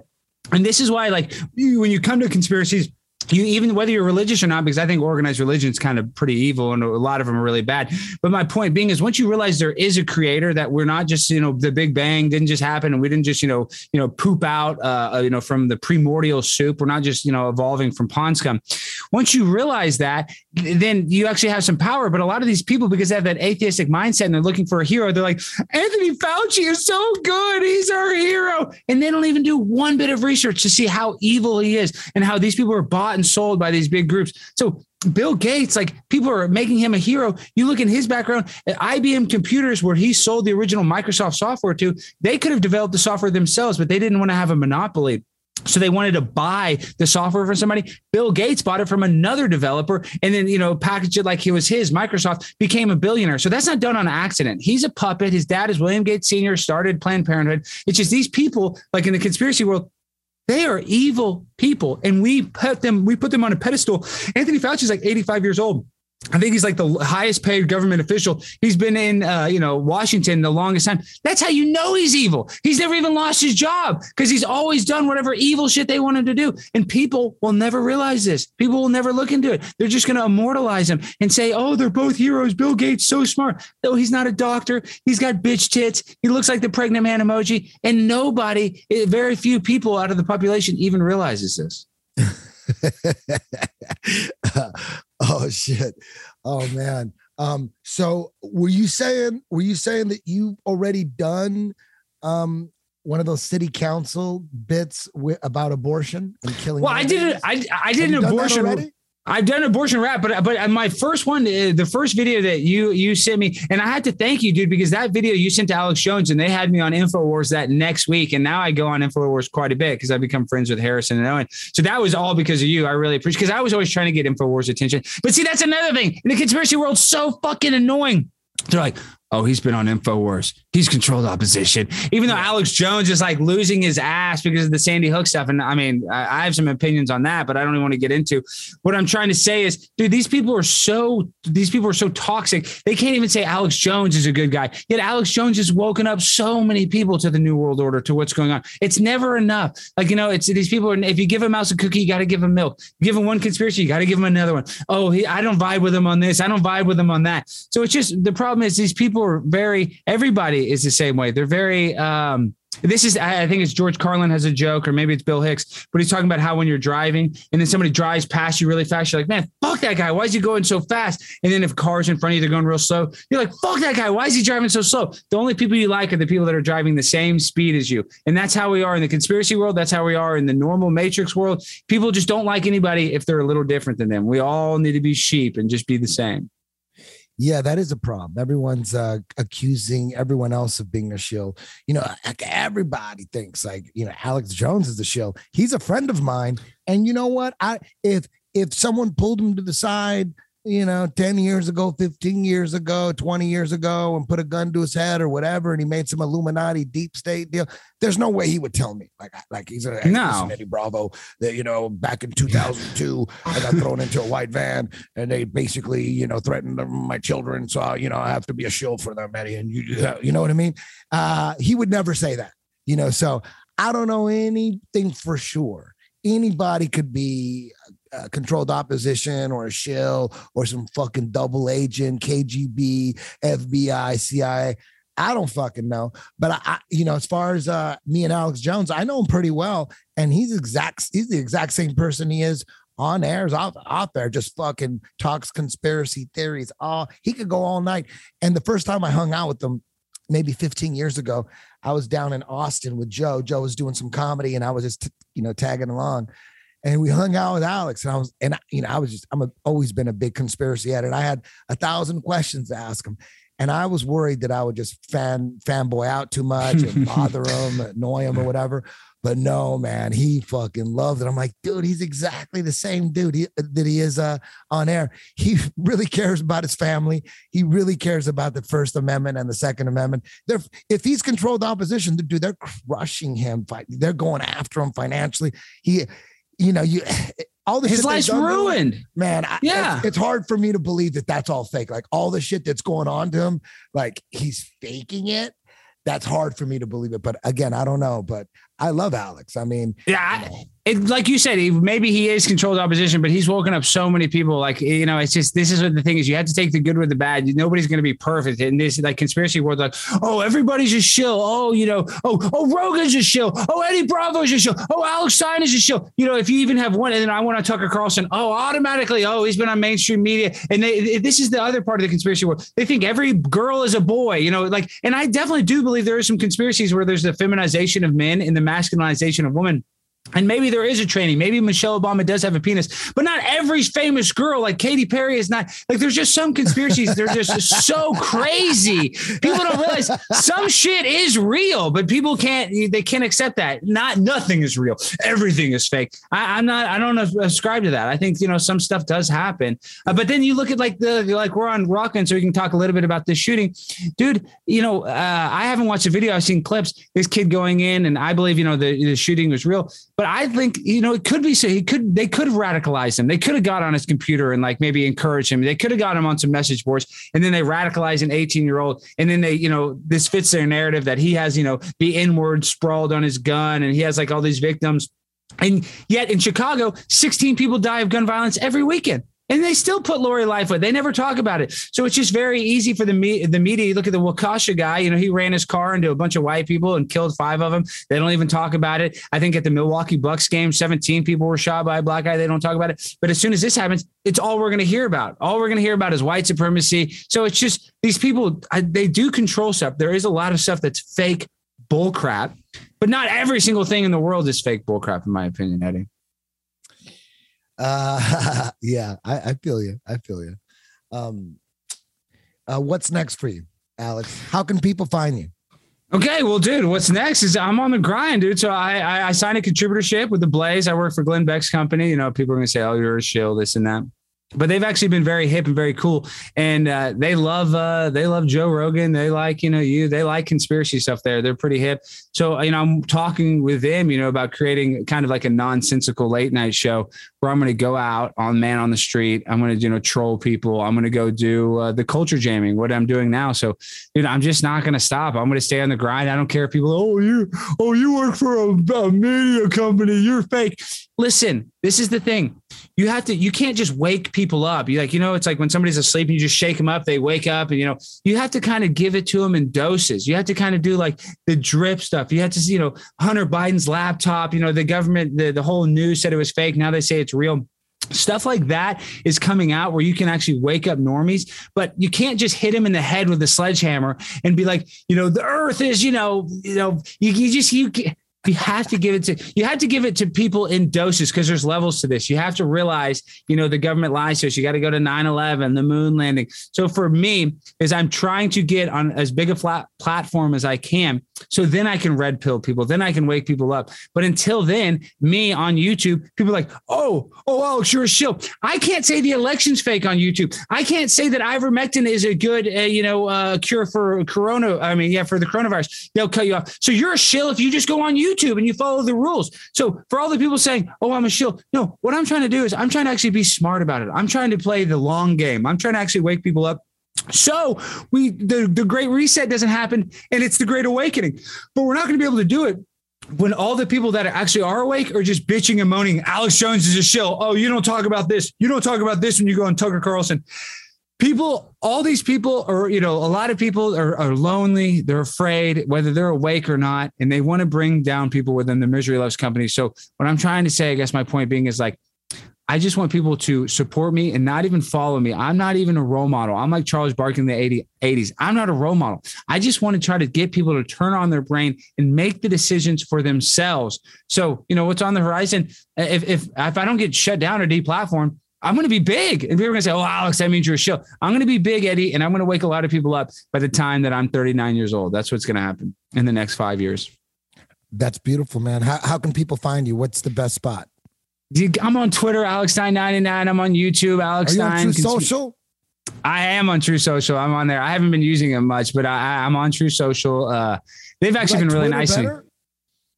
Um, Twitter is where they see Twitter is crap, dude. But that's why I like it because then I can go and I look at all the blue check marks and the NPCs and the non-playable characters. It's kind of how I hear the regular narrative, so we can debunk it. You know, it's like, uh, you know, uh, we get too much in a vacuum chamber as in the conspiracy world is my problem, and then we're just speaking to each other. So I like to try to speak to people that aren't in the conspiracy world. Like, dude, my dad is still, um, I love him so much. Dude, a D magazine, that's like a local magazine here, they like wrote a hit piece on me and and I didn't do an interview because I knew they were going to write a hit piece. My dad, of course, did an interview, and he's like, "Yeah, my son's conspiracy stuff kind of you know makes me nervous and this and that." I'm like, "Dad, you're so asleep. You know, I can't even wake up my own dad, even though he's a little he's a little awake." I'm saying the guy I love most in the world, so it's not easy to wake people up. Is my point being, but the way you do it is now with my dad. You know, I can talk about the Hunter Biden. You have to use a lot of the mainstream stuff against them, in my opinion, Eddie, because you're not going to be able to get them like, "Oh, Tower Seven. You can't start off with Tower Seven. You know what I mean? You can't start off I with Wernher von Braun. homeboy.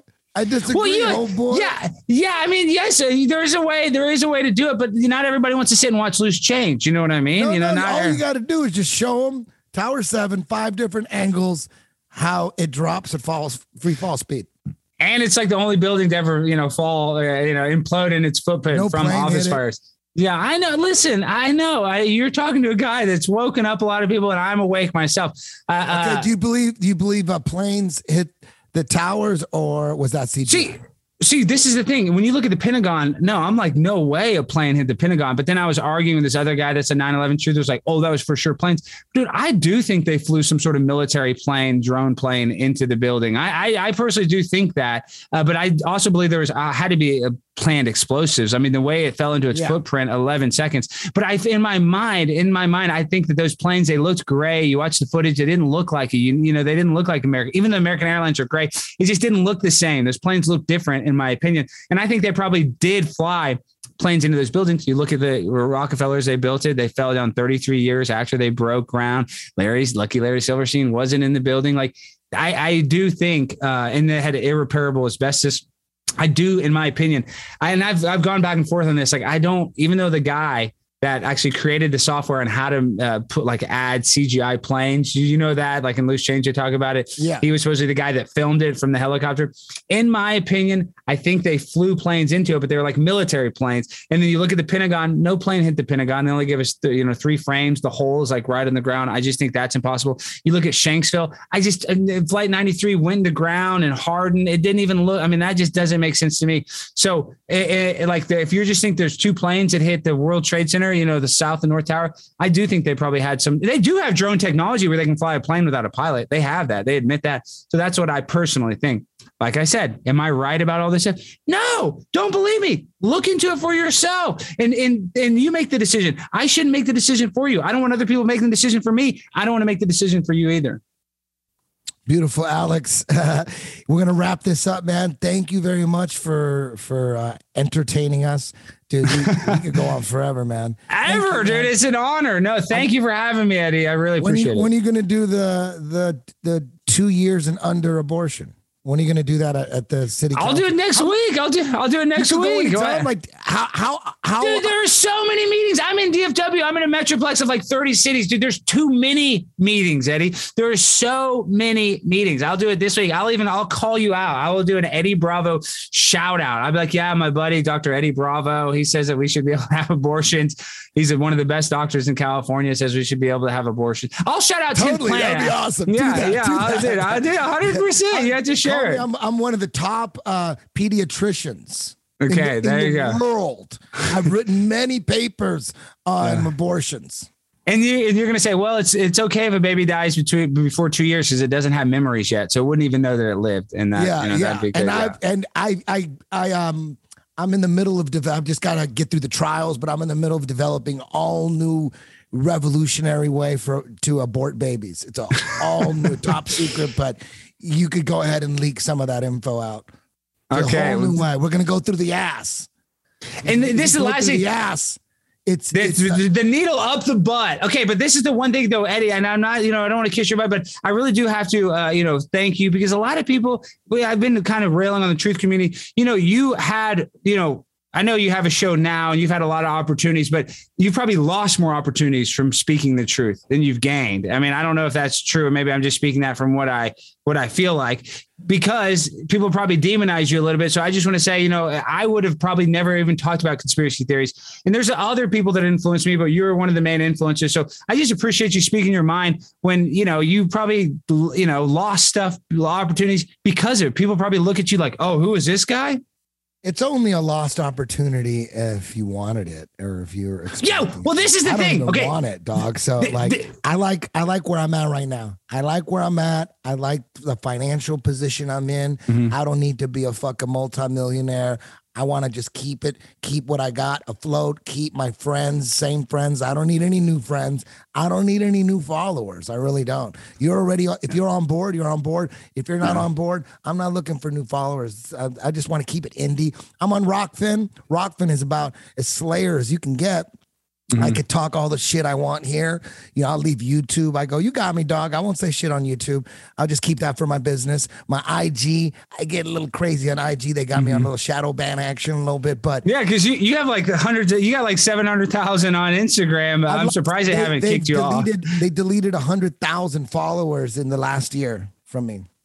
Okay, this is the last thing I always want to say though. It's this is, and I stole this from Dan Bilzerian, even though he's kind of a dirtbag guy. But he said this on JRE. He said the the the story of the Chinese farmer. Have you heard this one? No. Okay, so this is the story of the Chinese farmer. A Chinese farmer one day he goes out to tend and his horse ran away, and he's like, "Oh, how am I gonna how am I gonna farm?" And everybody from the you know village they came, "Oh, that's so bad. You know, you lost your horse." And then the Chinese farmer's like, "Maybe." Then the next day, the horse comes back with seven other wild horses, and everybody in the town's like, "Oh, congratulations! Now you have all these extra horses. It's so good." And the Chinese farmer's like, "Maybe." Then that third day, his son is out tending to the horses, and the horses trample on his son's leg, paralyzing his son. And everybody in the town's like, "Oh, that's so terrible! Your son is temporarily paralyzed. His legs are broken. That's so bad." And the Chinese farmer's like, "Maybe." Then the next day, the draft service comes around, and they don't draft his son to fight in the war and die in the war because his son's legs are paralyzed. And everybody's like, "Oh, that's so good! That's so good that he didn't get drafted." And the Chinese farmer's like, "Maybe." So the point being is like, we don't even know what's bad or good until we have perspective on it. So right now, like even though what I'm talking about the hopeless thing, you know, it, sometimes it does feel hopeless. But we don't know if it's bad or good till we can actually get some perspective on it. So this could be the great awakening. It could be the great reset. We just have to wait and see, is what I'm saying. I believe you. I don't know why, but I do. Thank you, Alex. We'll talk soon. Yes, sir, Eddie. Thank All you. right, you're the man. Peace. See ya. See ya, Hibbler. See you guys. The Jiu Jitsu Dojo is the ultimate training ground for life. Jiu Jitsu will accelerate the evolution of your being, your consciousness, your soul. Through this amazing art, you will prove to yourself that you can master anything you set your mind to. Happy birthday, Eddie Bravo. I leave for Brazil tomorrow. Are you the Fear Factor guy? I'm uh, like six pounds over. Time to sweat it out. Just imagine someone that has no idea how different your game is.